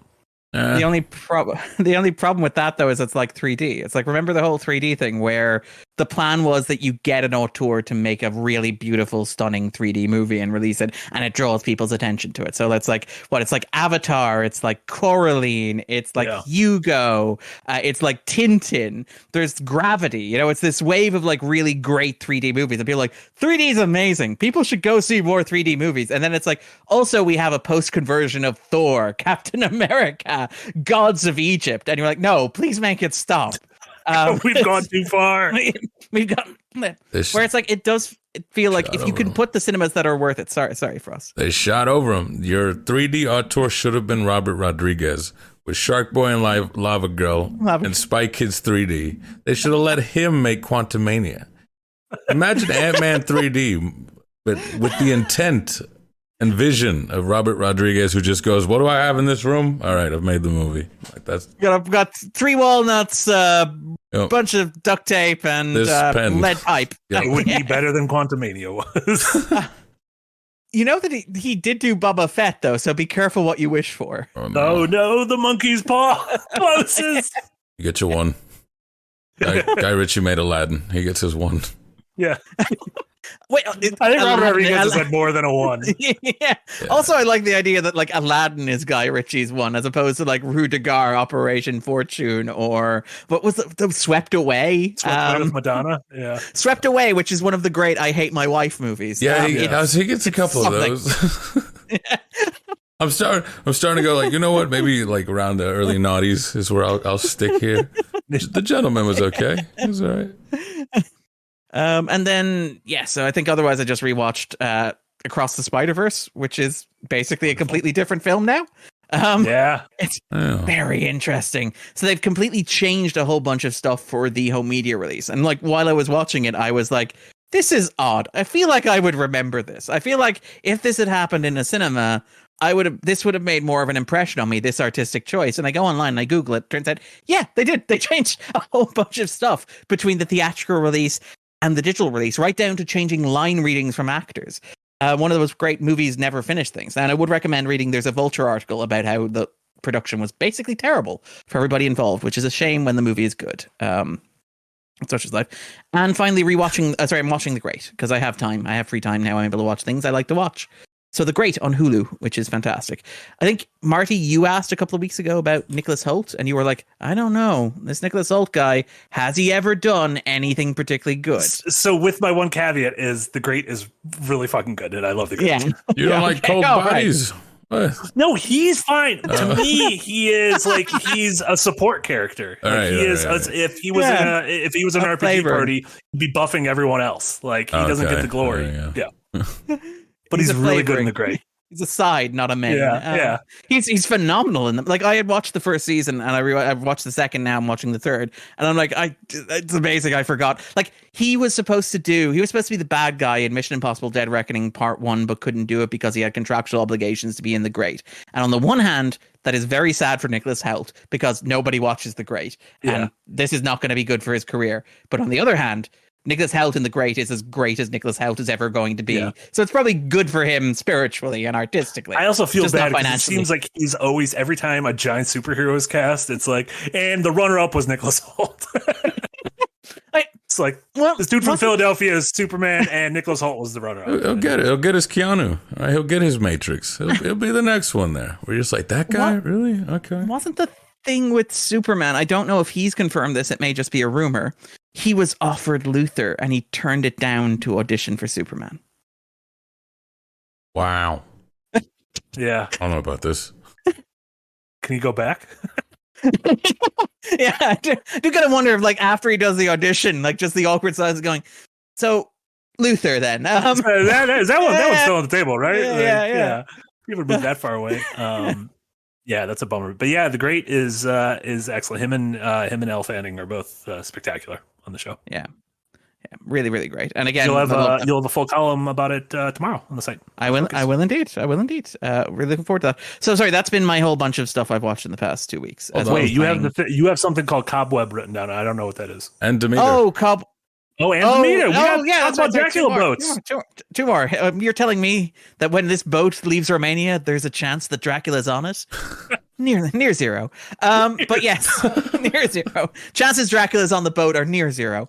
Um, Cobweb is. I think I talked about it last time. Maybe I didn't, but that's the horror movie produced by Seth Rogen, Evan Goldberg about the kid who hears voices in his walls. I saw it in the cinema. Uh, it's still wonderful production design, beautiful cinematography, atmospheric direction, and two great leading performances in search of a third act that works. Unfortunately, I was not a huge fan of it.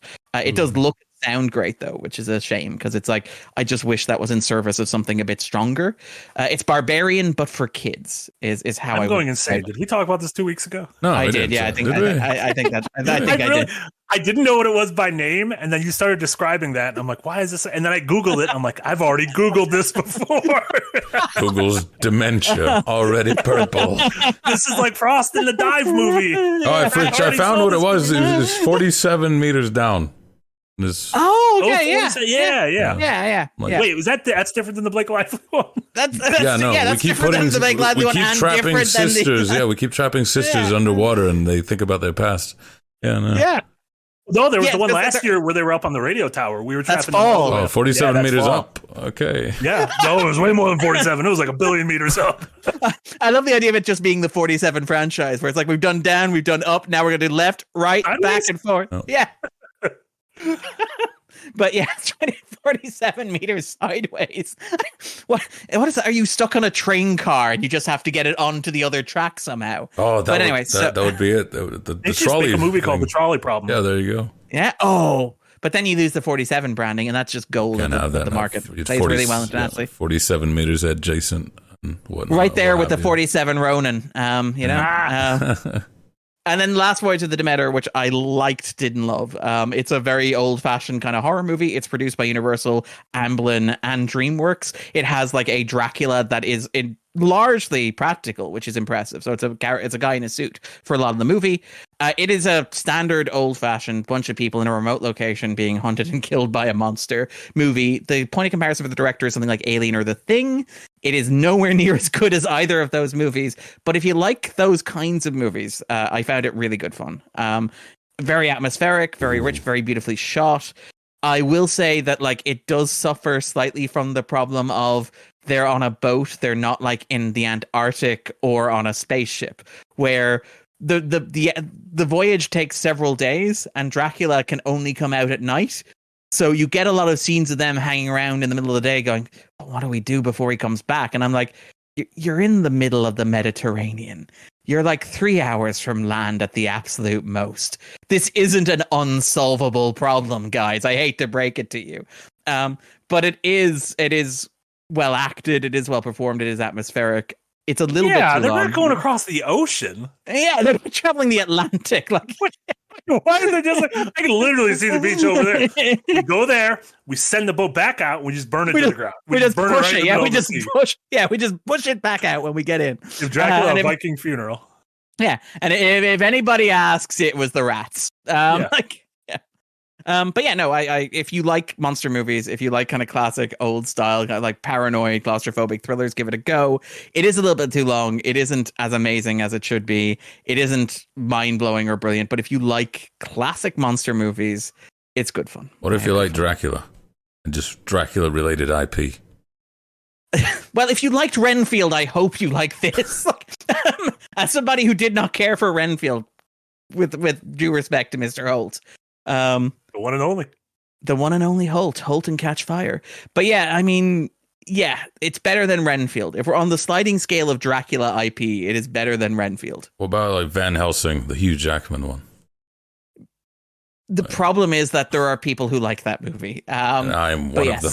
You okay? Because I know I know it's been reclaimed. There's a, like for people of like my generation, Right. maybe a bit younger. It's like yeah, it's like that is a classic of our generation. I'm like I, I don't get it, but I Oh, respect no, it. It's garbage. No. Oh, there's, okay. there's a difference there. I, I my liking something does not give it virtue. You know, I think that's the separation. that's where we clash, I suppose, with, with like a general audience, where they go, "If I like it, it's because it's good." Like that sounds a little more pretentious than the whole like I can like things that I didn't that weren't good, and the other but- and the other way around. Demolition Man is a masterpiece. That is all I'm going to say on that. Well, there's also Oh. I don't know if it was ever on the on the cards, but someone said that the way they could have made Van Helsing work was just have it starring Brendan Fraser and Rachel Weisz, and instead of the Mummy has having them continue to do Mummy shit, it's them just having a movie with each of the Universal monsters. So make a That's what Frankenstein I movie with those two. That's, all I want. I just want those asked two. No, it's Send those two everywhere. Stone Yeah. Axe. It is not a guilty pleasure. I do not feel guilty about the things that I enjoy. There's no, there's no names to it. It's you can like things that are not good. Simple as that. And the other way around. There's a lot of good things that I don't- don't like. I agree with you. I don't. I don't think any of my pleasures are guilty. Yeah. Hmm. Yeah. Purely Like, innocent I'll- I'll- pleasures. that sounds so bad. I, I support hedonism of the arts. You like what you like. You don't have to defend it. You can talk about whether it's good or not, but don't don't try to like get it all mixed into why it is worth being Yeah. loved or not. Yeah. There we go. So Purely it's, it's going to be a great movie night. Should I watch it before or after Inside, the Willem Dafoe film? I just got that.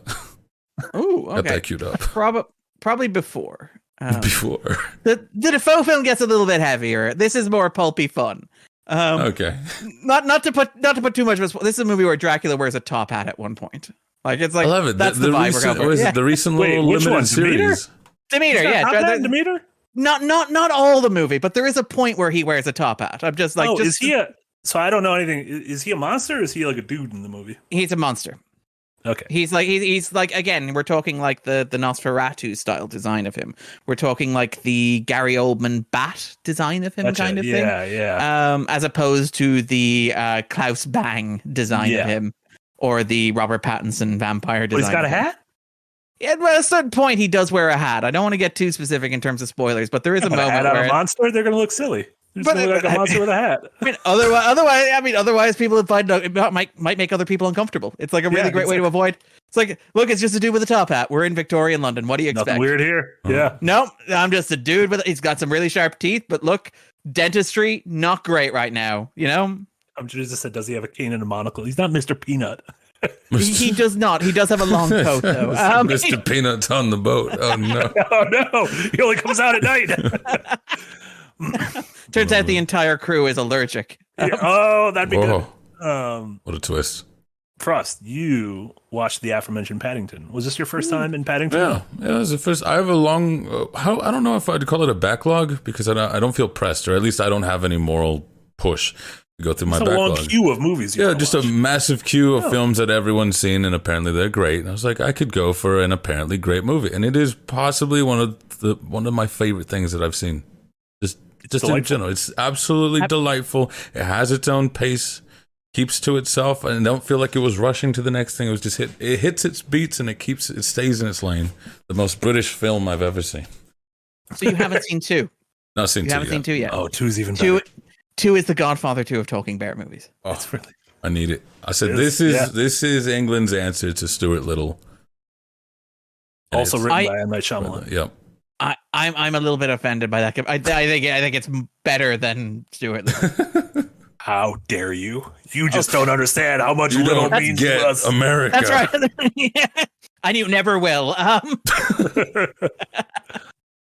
Uh, it's it's yeah. Paddington is uh, Paddington's like legitimately wonderful, Yep. and um, it's the only thing. Uh, uh, Paul Paul King, that's the director, right? Yeah. yeah. Yeah. Uh, the only thing that is keeping me mildly interested in the Wonka movie starring Timothée Chalamet this Christmas is the fact that it's a Paul King joint, Oh, and if, I'm it- like, yeah, if the direction if is you similar could to that, so good. yeah, Uh, yeah. how I was gushing about Barbie giving sort of my imagination a place to actually exist and not just be completely fatigued by CGI stuff. It was interesting to just see Paddington move around. It's like he's always interacting with hard surfaces.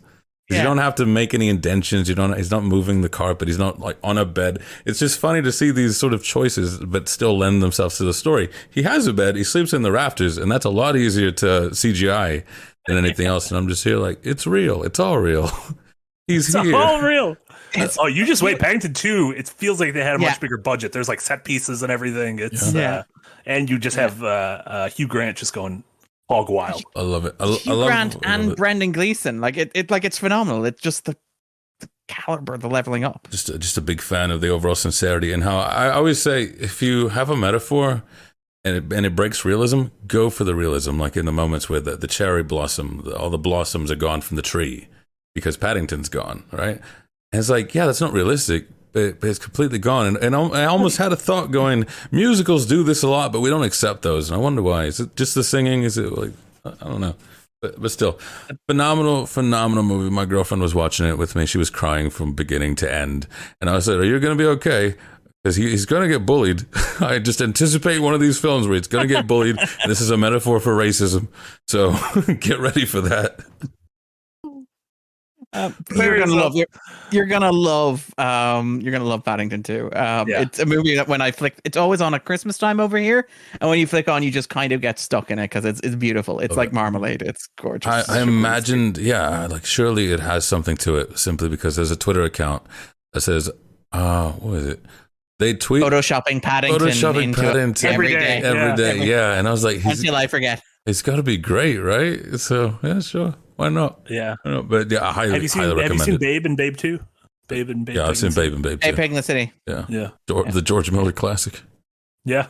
Yeah, Truly. he only directed the second one, right? Second the one. first one's directed by someone else. He kind of Oh. basically wrote the first one, I believe. Yeah, Yeah, I that's thought one he of did those. both of them, right? Well, no, I think he wrote both of them. Um, but let me just check the God, first have one. I been lying to people This- my whole life? Yeah. It's, it's, it's Yeah, his screenplay by directed by Chris Noonan. Hmm. Who the fuck is Chris Noonan? It's that, it's that How soft what is bit he in it. doing in Yeah. my George Miller film? It's, Jesus it's that soft, Like, squishy bit inside the outrage. Snickers. yeah, Get out of here, Mrs. Potter. Get out of here, Noonan. he he's directed four films: one in 1973, one in 1980, one in 1995, and one in 2006. he's uh he's nothing if not punctual.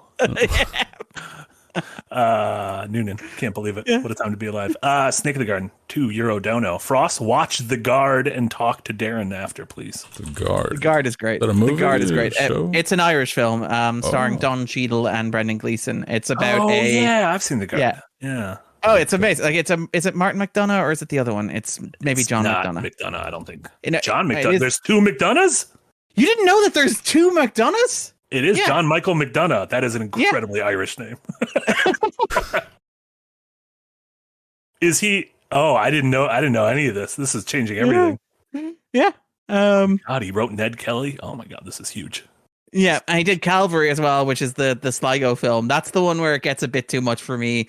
You know, as an Irishman, I watch The Guard and I'm like, okay, acceptable break with reality. I Mhm. watch Calvary and I'm like, as a Sligo man, this is just too fucking. What is that? what, is that? Um, Sligo is like just a region in Ireland. So obviously, Okay. like the Guard is based primarily in Cork, which is a region of Ireland that I am familiar and visit with, and has its own unique character that it caricatures for the purposes of the movie. Uh, Calvary does the same thing with Sligo, which is where I grew up, and so I'm immediately a lot more touchy about it. Yeah, Yeah. there you go. I Um, might have to brush like- up on on that. On- I'm like, just- Sligo doesn't have a prison that houses cannibalistic serial killers. This is wrong. Yeah. Wrong, I tell you. like, How there is a scene there's a scene where he counsels like uh Domhnall Gleeson, possibly the best cast Domhnall Gleeson has ever been as a cannibalistic serial killer in Sligo prison and I'm like this I have notes about this movie and that that's just that's it that's the note. The notes. I was what's with going you. on here. yeah, I, I was with you up until cannibalistic serial killer in Sligo prison.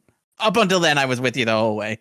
I'll have to brush up more on it just to get used to it. Like I'm so I'm so out of it as far as anything that's not American. Like even even my own culture, my, my Mexican culture stays in the '90s. So if you ask, have you seen any Irish films? I go or or shows or anything. I go Father Ted. I watched Father Ted twice. Good stuff. Uh, that's British show basically. Yeah, it's British funded by Channel Four. Yeah. And it's like, well, no, not too much. But the guard, I you was- say, all right. I was gonna say I don't know how I would feel if media portrayed a cannibalistic serial killer in a prison near my hometown, and then I realized that this is where Jeffrey Dahmer was incarcerated and Uh, uh, yeah. and cremated, and so I'm like, okay, well, I guess I do know. Yeah, I, Oh, I, apologies. The guard I'm is set okay in. Galway. That's that's fair. Sorry. Apologies. It's not Cork. It's Galway. That was the Oh. one person who could have called you out. Snake is the only person in chat in all of the escapists who could have called you out on that. Snake's here. Thank you, Snake. Uh, Lovely. fantastic. last couple things uh oh i watched um i'll go through i'll go through mine quick uh we did uh i watched blue beetle which uh, I, th- I enjoyed the first 45 minutes of Yeah. and then the last um two acts i did not Yes, enjoy and then it especially the ended. last act yeah uh, i thought Yeah. setting it up with the family and i thought i thought they Yeah. were great i thought the family was great i thought when it was very low stakes and low key it was wonderful Yeah, it's it when it's when it starts thinking that I care about Ted Kord and absent Batman knockoff. That's when I kind of like start drifting away. And then when it does the climax from Iron Man, I'm like, okay, I'm out. And it's Yeah. a shame because I love the cast, the cast, and it's Yeah. like and the specificity of it as well, like the fact that the Mhm. city is a Palmera, is the, the fictional city, but that it so, feels yeah. kind of like Miami, which is not what you normally see. Like yeah, I, yeah. I love the opening act of that movie, and it just it loses me so quickly when it gets into here's a bunch of lore about a character we haven't afforded to cast yet, but will in the sequel, and I'm like, ah. That's what I'm Yep. talking about there. The whole like, hey, look, fans, something to look forward to. I like, eh. Yeah. and then knowing that they're just that we're never gonna see this character again. like, like it's just this character. They're like, this is the start of the new DCU, and it's like, no, it's not. It is not. Um, so yeah, a bummer. Um, I, I think that that character and that actor deserves better. Yeah. but yeah, than than sort of Yeah. being the the tax write off at the end of well, not the little well, Batgirl was the tax write off, but yeah. He's the affirmative action. I just rather would have had like why not just really put your weight behind this movie instead of the Flash? well, I mean, like it's gonna it's gonna lose a hundred million dollars as it stands. That is still less than the Flash has lost. Yeah, It's still less than Indiana Jones has lost. yeah, It's probably still less than Dead Reckoning will lose at the end of its run. yeah, like it's just it's it's really insane and frustrating and it's like my big issue with this is that there was a time when you could have released this movie and it would have done spectacularly and that would have been any time between like 2015 and 2019 when like the genre was riding high and what audiences wanted was more kind of of that kind of iron man formulaic Yeah. movie and they were responding to it. And now it's like the formula has kind of run its course. It does feel a little bit like audiences have had what 15 straight years of that? Because it, it is iron man. The, the movie's structure is iron man and you're like this was a structure mm. that was radical in 2008 and it works reasonably well but if you keep running it into the ground you're going to eventually alienate the audience. They're going to lose their enthusiasm for it. And i just it's so frustrating that by the time we reach a point where you're letting people who aren't straight white guys do it that audiences are no longer turning up and you're gonna use it to like yeah. I'm sure there's a It's big really You're fan of use I- this as the excuse instead Oh. of Yeah. no, everyone's fucking tired of all this. I'm sure there's a Yeah. big fan of it. It's like, oh, he's doing the Iron Man thing. Yes. let's go. Love it. Love it. No notes. He's in the cave. Box of scraps. Oh, I can't wait to see where this goes. But to- like it even cast like a veteran 70s character, a veteran 70s movie star as the villain of the piece, who is a rich Yeah. industrialist who wants to exploit the hero's technology for profit and war. And you're like, you your research for this is mostly watching Iron Man on a loop, Yeah. right? Um movie though. Iron Man's a pretty good movie. no, it is. Uh, like, well, it did. It did lead to 15 years of the MCU being unassailable. Like it's Yeah. it's it's a formational foundational movie uh, but it's just it's again it's like imagine if you were making movies like i don't know fort apache uh, at the same time that they were doing, you know, Once Upon a Time in the West. Yeah, like it, it's yeah. that. It, it feels like the genre should have moved on a bit. yeah, yeah. Yeah, I don't know. That's interesting because you, you'd feel like so there was a bit of I don't know if you'd call it backlash or just more awareness brought to it. Uh, they're like Disney likes to rip off other countries' favorite films. So why did why did they stop? Not not so much Disney, but Marvel. Like keep ripping off other other films from other things. Because it's when you rip off your own stuff, that's when your own fans. Imagine your crowd is like man who loves Iron Man and only Iron Man. I'm getting some Iron Man vibes here. You know, Yeah. it's your own IP that you're ripping. Yeah. I will say this is a DC movie, not not an Oh, MCU true. movie, and that, Yeah, this but- like comic book hero conglomerate yeah. thing. I'm getting some Iron Man vibes here. but but like it does it does feel a little bit like like DC and Warner's have been in the lab since say they fired Zack Snyder in 2016 2017 and they've been in the lab and they've been making the formula and every once in a while somebody's been coming out in a lab coat with like burns on it and their hair like blown backwards going we're, we're almost there we almost got the Yeah. formula and it does feel like you know in July 2013 uh, sorry 2023 they finally came out of the lab and said we did it we cracked the formula. We have our DCU Iron Man movie. And it's like, finally, finally, finally, we'll get this shared universe Yeah. off to a start. You see the similar thing in games where it's like we'll put this thing in production that's going to go. It's going to be a six-year production, and we're going to strike while the iron's hot right now. And six years later, they're like, "Here is the Suicide Squad game, and it's just like your favorite game, Destiny." And everyone's like, "We we stopped wanting that like four years ago. Like, you, what happened? How did how did this happen?" Um. So yeah, that's uh. Like your grandmother that gets you a PlayStation 5 controller, but you're an Xbox person. So what's happened? Thanks, Grandma. I appreciate it. like, okay. Uh, unfortunate for them. So not the Blue, case. so Blue Beetle, yay, nay? Go watch, wait for stream. Because I feel like that's what, what that's It'll like be the big issue probably there. very soon. If we're gonna be Yeah. honest. Yeah, I I feel like a lot of the people who Smash I know that are looking streaming, forward to it, Yeah. yeah, they want. Yeah. Not here for the rehabilitation of the Flash. no, Not not yeah. feeling it. Not feeling Yeah. it. Uh, no, not quite. Um, I've also uh, I'm caught up with Winning Time. Did you watch the first season of Winning Time? Either you guys? I did not. The Lakers the Lakers see. show. Yeah, yeah. The with, one that uh, caused the rift between uh, Adam. McKay and, and Will Ferrell. and right? Will Ferrell. Yeah. Yeah. when he's like, we got to go a little bit more serious on this. I don't know if you can handle this. And uh, uh, but yeah, the second Will season. Ferrell's like, fine, I'll take my talking dog movie and go somewhere else. Uh, I, uh, I, as a, I'm a huge uh, fan of like the weird er, er, myths and legends of the NBA. So this this show was like right up my alley. I loved season one. Season two feels like it is. uh, It's still a really enjoyable watch. There are. It is one of those shows where there are too many main characters.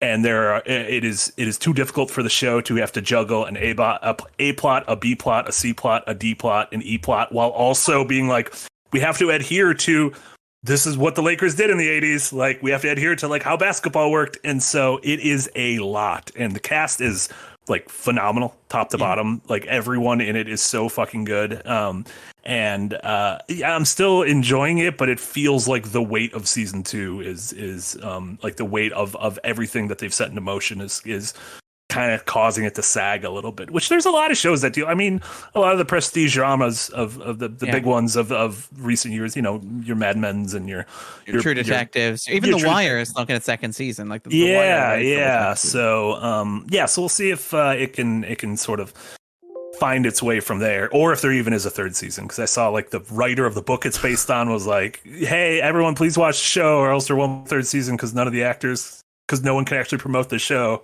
All right, so it is just following the the Like life Magic of the Johnson. Lakers, and all that. yeah. That's funny. Magic it's Johnson, like someone Showtime saw that Lakers of the that, that meme a while ago. It's like, hey guys, I just got done watching Friends. Now I'm gonna watch all of basketball, all of the basketball. Like, well, okay. Okay, because I was gonna Let's ask, like my serialize my my feeling of it, what of the first season, not watching it but watching the trailers and stuff. This had like prestige miniseries written all over it. Yes. Does it seem like it was designed for two seasons, or was The it just thing- the first season broke out and they're like, yeah, let's no, it this. definitely seems because like by the time the Uh. first season ends, it's like they haven't won anything yet. Like, Okay, they haven't- all right, Like it, it it only gets you into the early '80s. So like I think at where the show is now, like I haven't even been born yet. And so I think they planned. They were like, "This could be a ten season show. Like we could go into the '90s, into Kobe and Shaq, and we could go into modern day with LeBron." And I'm like, "Can Mm-hmm. you?" I guess they always want to treat it like uh, The Crown, Yeah, I, I was about to This is say this is like this is big like Westworld vibes, where it's like this Yeah. is gonna be the new Game of Thrones. We Yeah, have a ten yeah. season arc mapped out, Yeah. and before you before you know it, it's like by the way, you can now watch it on True TV. Um, Was True TV like a crime network? the crime was all the prizes they won. Beautiful. Um, I also saw Bottoms. Have you? Do you know about Bottoms? I have seen the posters for it. It's not out over here. That's the Oh, one okay. with the the football player, their beast mode. Right. Yeah, it is. wi- yes, it is. It's with Marshawn Lynch. Oh yeah. Uh, it is a, a super raunchy uh, high school comedy starring uh, Rachel Sennott, who was in Shiva Baby and uh, Bodies, Bodies, Bodies, and Ayo uh, Edebiri, who plays um, Sid in uh, the lead in The Bear, um, Sydney. Uh, And it's the two of them. They are uh, two sort of like nerdy lesbian high school girls who decide to start a fight club in order to get close to other girls so they can kiss them and it is like an obscene premise but the movie is so fucking funny and like so vulgar and so violent. Like it is it is wild that this movie exists but uh, like you mentioned Marshawn Lynch. Like he made me laugh more than any human in any He's movie a this funny year. guy. yeah. And uh Ayo really Edebiri is like on like the last two years is like fucking on one like you look at Yeah. everything she's in I'm like oh my god she was in yeah Black Mirror this year she was a voice How about in- Elementary? yeah, Abbott Cloud Elementary. and- She was a voice in Ninja Turtles and in Across the Spider Verse. The Um, yeah, theater camp. Yeah, crazy year. Um, so uh, that movie that movie was uh, was great. That was a lot of fun. That feels like something like my my theater wasn't very raucous. Um, this feels like it would be fun with a raucous theater. So I don't know how to make your theater raucous. What time did you go? you can, uh, it was it was like a noon. Yeah, what day? Yeah, those are not raucous hours, Marty. Are you telling me Friday noons isn't Friday that's not the noon is raucous not a raucous time, no sir. No. Oh no! Yeah. What, what, you, what you need is yeah, you need a margarita screening of Mamma Mia. Here we go again at Oh like you know God. 9 p.m. on a Tuesday evening in Dublin. One of the best cinematic experiences of my life. The mothers had left the kids at home, presumably with the fathers or a babysitter, and they were off the leash. It was incredible. You know what? Um, you know what's coming soon. Oh. Greek Wedding Three. You can re you can recapture it all. Big fat Greek Wedding Yeah, can, Three. can you write out. that like Gonzo journalism? Then I want to know what it, what that was like. Yeah. I remember going with a couple of film fans because the, I think the press screening wasn't available or whatever. So it was like opening night Tuesday, and it's like, yeah, with margarita night, and it's like, yep, sure. And it's like one of the most incredible experiences I have ever had in a cinema, um, which Yeah. is great. Cinema is an event. It is an amusement park. Yeah, it is. Let's go. Movies are back, baby. Um, Scorsese was correct. I mean, Uh, Mamma Mia, here we go again, is the Godfather 2 of ABBA jukebox musicals. So you need to start creating a bunch of lists. All of the Godfather. The Godfather 2 movies. is all, yes, The Lion King Two is clearly going to be the Godfather Two of Oh, Lion God. King movies. from Barry Uh, Jenkins. That can I just have a feeling that's never going to be. That's not going to be real. That'll be fine. We won't have to ever worry about that. um, and then uh, the X Files knows no ending. Uh, I'm I'm halfway through season four. Uh, I've read chapters one and two of the hit book "Opening the X Files" by Darren Mooney. I'm reading along as I finish a season. I didn't I haven't read the season three one yet. Spoilers. Um, Alright. But it's just like reading big old Darren, big old Darren columns in book form. That's great. It's like Darren columns that I could touch. I mean, I guess I could print. Thank out you, your I think. columns. Yeah, Yeah, you weird. can print them out, put them on the fridge. Yeah. Yeah, that that would be weird. Not saying Darren columns I can touch. Um, yeah. That is not a not a sentence that makes anybody Listen, uncomfortable. I've already got the load off. Everything's gonna be fine. Not on the air, you don't. That was an all fair. That was an Yeah, off air. oh, yeah, I they didn't forgot. know. Uh, Nicholas Nicholas B says, "Wow, Marty, I'm on season four, episode nine. I'm probably like five episodes past you. Um, I just had the reveal that um, uh, uh, oh, I just watched the what was it Leonard Betts that uh, the one where uh, Yeah, Scully you find out Scully has cancer. Spoilers. Yeah. Oh, sorry. If- Paul McCrane, yeah, where Yeah. like yeah, Yeah, yeah, it was great. It grown a little head. most watched Uh, episode of the X Files ever.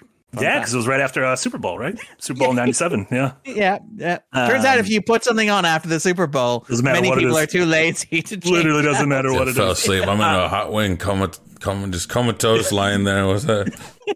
uh, I was still very upset though. It skipped the episode "Home," one of the more notorious episodes of the X Files, with um, And- sort of Perhaps the most Marty episode of the X Files. because it's with an incestuous family. Oh, Uh, but also has a great Babe reference. I thought it was also- just Will I like leave- Wisconsin or something. Also has a great Babe reference. Uh, you know, the film by the great Chris Noonan, as we all know. um, but yeah, that was the episode that um, had the uh, that was like the the sort of inbred, almost like Texas Chainsaw Massacre The family. Peacock family, yeah. yeah, the Peacock family, um, and which was apparently so intense or whatever that they kind of stopped airing it in reruns. But I'm like, it's 2023. It's not that like yeah, everything's more intense now. Like I'm sure we could handle it there. It just wasn't They- on my reruns, which is weird. They they made what like in 1997 they made a big deal of airing it on Halloween. They were like the the episode that Fox hasn't shown you for Yeah. three whole years. Um, it's and apparently like they wanted to do. If you're watching the X Files, uh, Carter ran another show called Millennium, which is completely Mhm. unavailable now. There's no way to legally watch it. The DVDs are out of print. But the second season, uh, Carter basically created it during the fourth season the X Files. During the second season, Fox were like, ah, ratings on Millennium not great. Carter, we need you to hop back to the X Files, and we need you to like make an X Files movie that we're going to release in the summer. So how about these two guys who we basically strong armed into coming back for the fourth season of the X Files, Morgan and Wong? How about we force them to run the second season of Millennium, and we promise them that if they do, we'll let them make a TV show for us. Yeah. By the way, we'll cancel that TV show after the pilot, so don't worry about it. It'll be fine. what a bummer. Yeah, but that second season is incredible because apparently, like one of the first things Morgan and Wong did was say, "Okay, we're gonna do another episode with the Peacocks," and apparently Fox were like, "No, you're not." Like the, the network was just like, "No." Uh, What a bummer. Like, Bring back the peacocks. yeah, Uh, but that show's great. It's delightful. Every episode, I'm like, what is this gonna be a silly episode? Is this gonna be a chupacabra episode? Hell yeah! Last night there was a chupacabra episode as well. the Mexican Goat Sucker, Yeah. famously one of the worst episodes of the show ever made. It's, I would it's argue. pretty bad, but it had what uh, makes it bad? in uh, My- Frost, it's a 90s uh, piece of television that aired on Fox dealing with issues of cultural sensitivity Ah. around Mexico and immigration. And they- I wonder what it could Did could they have possibly Danny be. Trejo in there? no, they didn't. But they had the guy who Hmm. uh, on on Breaking Bad and was it, what what's his name? They had Breaking Ruben Bad- Blades, wasn't it? Was it Ruben Blades? They have No, somebody uh, impro- inappropriately famous in that episode. Who um who's like the really intense guy in season one of Better Call Saul? He's also in Breaking Bad, but like the first when when Jimmy does the slip and fall in front of the Oh, Raymond house. Cruz. Raymond Cruz, Raymond who's Cruz. phenomenal. Yeah, They, and they did have Ruben Blades in there, so I'm, I'm not Yeah. racist. Let It's okay. Yeah. Raymond Cruz. yeah. I, I Raymond Cruz is one of those guys who was around during the 90s. He was in everything. He's very oh, intense. He's like a he block was, of a man. He was in Training Day and Blood In, Blood Out. So, like that's why I oh, say that Breaking Bad has horrible Mexican accents, but I don't. I think it's on purpose because I think it's an homage to those '90s Hispanic accents where he go, plays yeah. the same character. It's also a weird time because you end up in like Training Day. The head Mexican Smiley is from New Zealand, but he's got two other Mexican Mexicans there. There you go. Like, all right, Uh, yeah, it was interesting. Tuco. Tuco Yeah, Salamanca Tuco, Tuco, from, yeah, Yeah. not Hector. from Breaking Bad and uh, and Better Call Saul. Yeah. Um, yeah, X Files just a gift that keeps on giving. Um, Yeah. I wish it aired with '90s commercials. Like I'm sick of watching modern commercials because I'm like I don't want any of this stuff. And I'm like, show me all the '90s commercials. But you're watching it like the remastered HD widescreen presentation. No, it's You would be terrible looking. It is Really? awful because it's on one of those over the air channels that's like a point Ah. five. It's like 47.5. I don't know why I'm just not watching three episodes a night Yeah, on, on any Disney Plus. streaming service where I can watch it and save myself like an hour a night. I don't Yeah. know why. The ritual's It's the nice. simplicity- It is, and it's the simplicity of like I'm like fucking burnt out at the end of a workday, and I'm like, let me just I'll make dinner, I'll just turn this on, I'll play a game on on my Switch or on my Steam Deck or something. I'll just zone out for a couple hours while like loosely paying attention to the X Files, and it's great. It yeah, it almost lends itself to where it's like it's like focus for a, a string of a few minutes and then I let it go, go use a bathroom. Yeah. like you know th- these these uh, mandatory breaks almost. Yeah, and there's certain episodes that I'm like, this is really good. I'm gonna put my Switch down, and there's other episodes, like the Chupacabra episode, where I'm like, it'll be fine. I can I can zone in and I can, keep, I can keep playing this. This will be fine. Yeah. I'll make a drink. I don't need to pay attention. Um, so yeah, that's what we've been watching. We we did great today, guys. Oh my god, we're under two hours. This is great. I'm so proud of us. and Conti, Two dollar dono. Thank you so much. Or two pound, two euro. Jesus Christ! I was gonna get it eventually. I got, I got the third one. Uh, I love Snatch. Two rubles, two pesos, two CDs, two uh, yen. Fave. Uh, I've I've learned what the symbol for shekel is because one of the uh, one Ah. of the consistent donors of Slight Something Else has shekels, so I know what that symbol is. Ooh, Uh, uh, Conti, uh, I love Snatch. What's your favorite Guy Ritchie film? Lazily i'm going to say snatch as well and i don't know that's the laziest possible choice because that's his hollywood movie that's his most mainstream kind of like Yeah. accessible blockbuster really? kind of movie Like Sherlock. Is that not more his Hollywood one? uh, yeah i suppose that's fair but i mean i think I, Well, The Sherlock well movie Snatch was kind his of- breakout. yeah and and it still feels like a guy ritchie movie is the thing like there's a weird thing where he just loses he can just shed his skin he's one of those auteurs who's like he can turn his he has a little switch and it's like guy ritchie generic studio director Yeah, and it's Mm. like you which one do you want to hire to make a lad and it's like okay generic studio director it is. Yep, it is.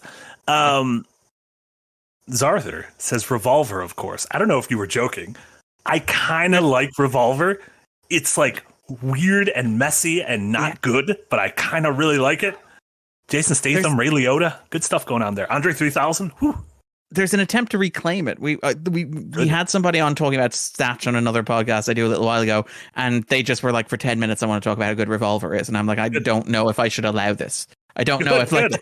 I don't know if I'm going to get a call from the police tomorrow morning knocking on my door, going, I "Sir, we heard you it. had a ten minute conversation about Revolver." I don't think I've watched it in 15 years. Now I kind of want to go back and watch it. Which one? Once I finish the X Files, my little treat will be Revolver. Oh, of all Are you going to do a Guy Ritchie watch? You can have one with me. I have one like once every few months. I, I think of, of my favorites, it's probably probably Lock, Lock, Stock, and Two Smoking Barrels. Yeah. I lo- Yeah. love the vibe on that. Love the banter as well, especially because uh, that was more. Uh, it's it's almost like the Nolan thing, where if you understand the director, you understand the choices they made. So like you have this this um, skinny guy that they keep calling him fat over and over, and it's because he was a fat actor before, but then he swapped the roles, and he's like, just keep the dialogue. So he has lines like, "You're fat, Tom, and you don't look like you shouldn't." uh, But you are. That's the whole time. They just keep calling him fat, and he's the skinniest one there. And it's it's just a choice to be made. Yeah, it's a very banterous thing. He's a he's an interesting individual. Him. In in terms of uh, stuff he's made in the last decade, uh, I really like The Man from Uncle. Hmm. Blood, blood blood drinkers aside. I don't know why I've I've hesitated on that one so much. I've s- I've Yeah, stalled. Henry, Henry Cavill and, yeah, and Armie I've Hammer. stalled on Vikander. uh, the gentleman. And you, Grant? and Hugh Grant. Yeah, Yeah, you, a Grant. lot of Hugh Grants. Yeah, Uh, I, what I was his King Arthur movie was bad. I thought. No, yeah, yeah, it was not a that. That is one of those movies where it's like I don't know if this art form deserves to continue. Um, not, not, not, Maybe you've not- had a good not run. the- You what? What? yeah, you- not not the genre, not the director. It's just like maybe we should just destroy every camera in the world just to prevent something like this from happening again. By rising star David Beckham, young unknown. Young unknown. Yeah. What if King Uh, Arthur was a bit of a geezer? Any, I will say, like Wrath of Man is the one that surprised me. Where it's like Hmm. I don't think that movie is great, but there is a moment in it where Jason Statham's phone rings and it plays "Ride of the Valkyrie," and I'm like, yeah, this is the right tonal register for this movie. Love Yeah. it. I love There. I love his use of Jason. Uh, Jason Statham, how he says, "I know my caliber, like where I'm going to go," and I Yeah. go, "I agree," but it's it's usually with Guy Ritchie or when you're doing um, what's that car one again? Fuck it, I Gone in sixty seconds? no no, no, that was Nick Cage. He's Fast and the Furious. the, Fast and uh, Furious. Oh, oh God, no, no, Hobbs and Shaw. Okay, no! It's an older one. the car one. The car one, yeah, he has to drive. He's got a code, and he's very. He's got to get like a Frank. Oh, Crank. No, not crank Jesus Christ. Transporter. there we go. Thank you. Transporter. Transporter. I love him a lot in Transporter. crank. Craig is not. uh, Transporter uh, that is not the. Unless that's where he goes, yes, this is the caliber that I'm capable of. That is a fucking show. Movie. Two of them. Can't believe it. No, too high voltage. Yep. Yep, yep, yep. No, I was, I was talking transporter. that, that's more his thing. I have not. I have not thought about the transporter in a long time. So shouts to the transporter. Great stuff. Statham used to be a diver, which impresses Yeah, me. he was a diver before. Guy Ritchie has a lot of non-actor actors, like uh, footballists and bouncers, and yeah. He Vinnie says, Jones. "Mm-hmm, mm-hmm." Wasn't Vinnie Yeah. Jones like a Vinnie Jones was football a or something? Like footballer. someone was someone busking or someone tried to like pickpocket him or something? Did I make that up? That story? Yeah, no. Well, there, wa- there was like Statham at one stage was selling stuff in in London. He was doing selling stuff out of vans, if I remember correctly, when he got like lock stock. If I remember. yeah, like Guy Ritchie's proper like cockney, isn't he? And he, Yeah. and he he just grabs people off the street essentially, and he goes, "Yeah, these are the ones I want." Weird, weird fellow, weird fellow. Time to be alive. Um, listen, I, I like that we were going to end, but then we got a little Guy Ritchie love. Finally, the love Guy Ritchie deserves. we bemoaned Love him guy, for stepped yeah. away earlier, and finally uh, gave him his flowers. Now, um, Frost, you'll be back in uh, an hour or so with more Dark Souls 2 with Nick with Nick's new computer. By the way, Ooh, that's Ooh. right. yeah, which he's officially said it works, so that's positive. He was he was in chat screaming about Rebel Moon, so that's good. Um, what else? What else do you have uh, going on, Frost? We got to uh, in the early access. We got stuff of legends. It's Carmageddon. As I said, each one has its own like little theme and whatnot. This was uh, our '90s rock, Brit pop. We're thinking like Oasis, you know, back back in the days when they were super hot, right before Wonderwall. And then we're working on the next one, and that's going to be our Western. That's going to be on the WoW Funeral Raid. That's going to be a fun one. As far as the cold take, go watch that again. Talking about the Baldur's Gate hubbub, you know, everybody started getting into a little fight. I say everybody, but really, I think it was just a small blip on no one's radar. It's one of those things where it was the biggest thing in on the internet in games for one week, and now we'll move on. Now Starfield, it's going to be like, look at Starfield, the cargo fell through the ship, and then in another week it'll be like, look at Mario, they put his dick in the new game.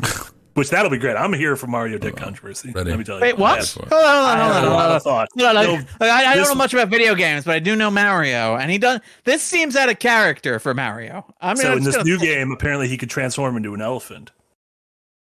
No, there's nothing with his dick. I'm just hoping that's Oh, the okay. next oh, oh, oh, okay. because I All want there to finally be a controversy that I want to participate in. Because I don't give a shit about all the other ones. But if they were like, "What's We going on? What's Mario We need to packing?" cancel Mario. Yeah, we need Yeah, to. they're gonna like give him a bulge in the old overalls down. What's he doing hanging left? What's he doing there? Yeah. exactly. Um, Did somebody call for a plumber? Huh? Uh, and then uh, you'll you and Amy are starting uh, Sly Cooper Friday. Right? Yep, Friday, Uh, childhood classics time. Yep, 3 p.m. CT, Sly Cooper. It's going to be a good old time. And then Saturday, it's going to be a morning stream. It's going to be moving out too. It's going to be uh, Will and I. We're going to be doing some nonsenses there. Uh, hopefully, it's everything like Overcooked too, but without the food. Oh, because man, they they went in and they said, let's get a bunch of chefs and let's make the most irritating level possible. Let's put Yeah. the, the place where you serve, let's put a trash can right in front of it. So you throw the food away as you're handing it in. But yeah, brilliant. Video Lovely. games. What a medium. Uh, Darren, what do you got going on? Uh, yeah, so Grant, I um tomorrow, obviously, as you mentioned, there's a piece going up about the Great, which I've been watching. Um, I'm seeing later in the week uh Equalizer 3, which I guess is what Fridays in the frame is going to be about. There is a review of Star Trek Lower Deck season four that will be arriving, I think, on Thursday. And yeah, that that's that's pretty much it as it stands. And I'm hopefully going to continue playing The Last of Us. So I hope to finish that sometime around November. I'm kidding. I will hopefully get through that a bit quicker. And then uh, you had two in the frames go public uh, in the past. week. Oh yes, yes, two uh, in the frame videos. Uh, wonderful work uh, done by Park uh, Harman, who is the new editor on the series. Uh, phenomenal work. First of all, phenomenal in terms of speed. That Ahsoka one came together incredibly quickly. Uh, where Nick was like, "We should do it in the frame on uh, Ahsoka," and by like the following evening, the video was on the YouTube channel, which was just incredible turnaround. Um, Like, I didn't even record. I don't even know what happened. I didn't even write this Yeah. yet. I, I, I was I was just like I thought some of the words that appeared in that video. Yeah. Um, but yeah, no. So we, we recorded it uh, and then ended it. Uh, turned out amazingly, fantastic job. I think the edit on it is incredible. I think it's fun. Uh, it's something that I'd been thinking about about Star Wars for a while, which is this idea that like Star Wars began as a collection or a holding space for all these things that George Lucas loved. Um, you know, obviously like Dam Busters, uh, Akira Kurosawa movies, Flash Gordon, and it became this kind of hodgepodge of just references. And as it's gone on, it's just become a hodgepodge of references to itself. It's kind of lost its curiosity about the world, and that's what the first one's about. And the second one is about Twisted Metal, um, which was just a show that I thought was much much better than it needed to be. Absolutely. Um, so yeah. I wrote about like video games, uh, and again had a bit of fun with that one as well. So you can enjoy this. Uh, it'll be great. Check them out. Uh, they're eight minutes long each. So they're relatively breezy. Uh, I think they're fun. I think they're enjoyable. I think they're accessible. And I don't know what the next one's going to be. I'm going to have to talk to Nick about that when he's not fixing his TV or obsessing over Rebel Moon. I'll catch him between watching the Rebel Moon trailers. Impossible. Impossible. There's there's no time in between those. Uh, and then the last couple of donos. Uh, Eve, thank you so much for a two euro dono. Darren, thoughts on Sonic? Hashtag destroy Marty's hope. The movies? I like Sonic. I like the Hedgehog. I like he's he's blue and he runs very fast. Talking about Did the you like the movies or the game? movies? Oh. I don't know. I- Darren has Sonic game I- thoughts. Do you? I don't really have Sonic game thoughts. We were always more of a Nintendo family, so it was always more of a Mario. My brand loyalty was to Mario. Sonic always seemed like he had a bit of an attitude. I'm not gonna He lie. did. He seemed like he Yeah. seemed like it seemed like he wasn't a good kid to have around the house. He was a bad influence. If Mario, you, if you left the controller and didn't touch anything, he'd start tapping his foot and looking at you impatiently, like, I want to run. It What are would. doing, kid?" That's- that's that good. seems like an asshole. It's like Yeah. which one of us is here for the other Sonic? What's what's the relationship here? Um, I control you. You don't control me. I'll put the I'll put the thing down if I want to. I always found I have to admit I always thought the level designs were quite fascinating. The times that I Oh, have played it, they're like they're very intuitive. Uh, Yeah. The movement is very interesting as well. Uh, the movies, the movies I find interesting because they're they're basically Hop. Like the dark secret of the Sonic movies is that they looked at the movie Hop, starring uh, Russell Brand as the Easter Bunny, and we're like, let's do that, but with Sonic, and we'll even keep James Marsden, Mhm. and that somehow became a one of Paramount's biggest movie franchises, uh, which is incredible. I also think Idris Elba's performance as Knuckles is legitimately great, like really good. And he's going to star in the Knuckles series. do we still think that is happening? like, um, Paramount to Plus, yeah. is, is it going to be Idris Elba in a red onesie? Live no, action. Not, no, his voice. No. no, Live action. No, I know, I know. I, I know, but it's like, can you imagine the, the CGI budget on that? It's like at one at a certain point they're gonna go, no, we just drag Idris Elba over here, roll him up in a red carpet, and like just have him do the move the show. He's got his hijack billions now. He doesn't give a shit. He doesn't have to do anything. He's counting his hijack bucks. Uh, and then uh, Nick the OG with a five dollar dono. Thank you so much, Nick. Thanks for the stream, guys. Also, I vote for more Darren on streams. Always a great time and great insights. Keep it up. Well, you're gonna be getting it soon. You're gonna be getting it soon with the Last of Us streams. Um, and we'll try to get you next next maybe next time we do an all day Persona stream. We'll try to get you on. Ooh. You don't have to play. You just hang out, and you can just talk about your your your your weeboos, your waifus, and your weeboos. Talk about movies there. I, I Yeah. don't think I want to do that. Um, but I will happily talk about Persona. It's the other stuff I don't think. The Ingmar Bergman? um, no, but more the video game. But I was oh, more okay. the, it's, it's the Weeb. I'm not sure I want to talk. I I don't know if I have any weeboos. I don't know if I want to know if I have any weeboos. Um, I feel like that's a door that I want to leave like ajar, and I just hear noises from occasionally, but I never approach. Oh no, of us. You're telling me none of those comic among n- none of those. don't got any you don't manga have a manga in there. I, I don't actually like I'm re- that's a real blind spot. The only manga I have is the Batman or Bat manga as it is. Ooh. Um I it's a blind spot I'm really ashamed of. I would really love to read Akira. I would really love to read uh, Miyazaki's Nausicaa. because apparently Oh, yeah. he wrote like he wrote like for 10 years he Mhm. wrote a Nausicaa manga which I would just love to read. And then he stopped writing it and he's like fuck, now I got to write Princess Mononoke. Um The problem is, like you're seeing with video games now, where you're like, oh no, this I can't add a new medium to my life. Is that you, if you walk through that, if you cross that threshold, there's no going back. give me 2 seconds. It's Oh, got it's no. got like all the berserk back there. Yeah. Oh ho ho.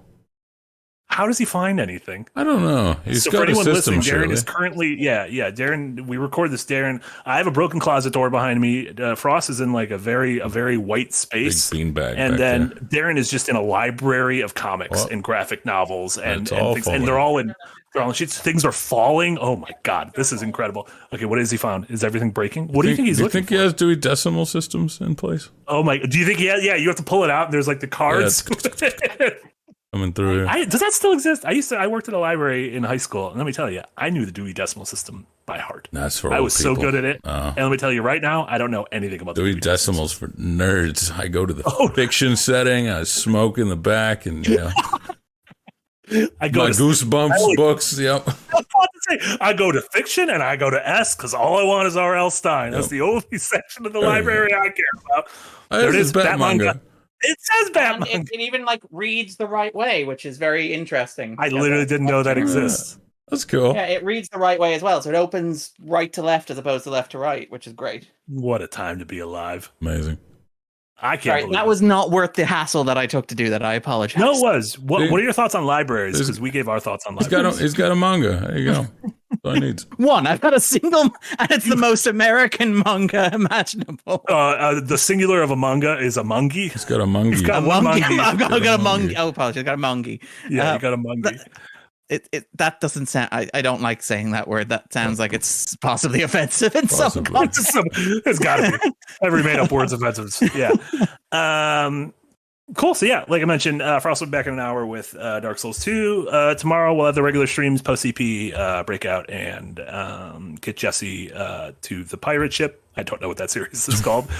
Uh, and then Thursday, speaking of Jesse, uh, Thursday at noon central, uh, Jesse, Jack, and I are starting Jesse's first Zelda journey with a link to the past at noon, which means uh, Nick's Uncharted streams are moving to Friday at noon.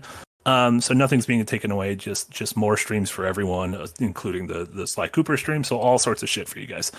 Um, and then yeah, I think I think that's about it. We did it. Sure. Uh, thank you guys so much uh, for watching. Thank you everyone uh, in in the chat for for hanging out, for for donating, for just being uh, wonderful top to bottom. Uh, so for Frost and Darren, this was Marty. This was the recap episode number forty three. Thank you guys so much, and we'll see you back here in an hour for Dark Souls two everyone.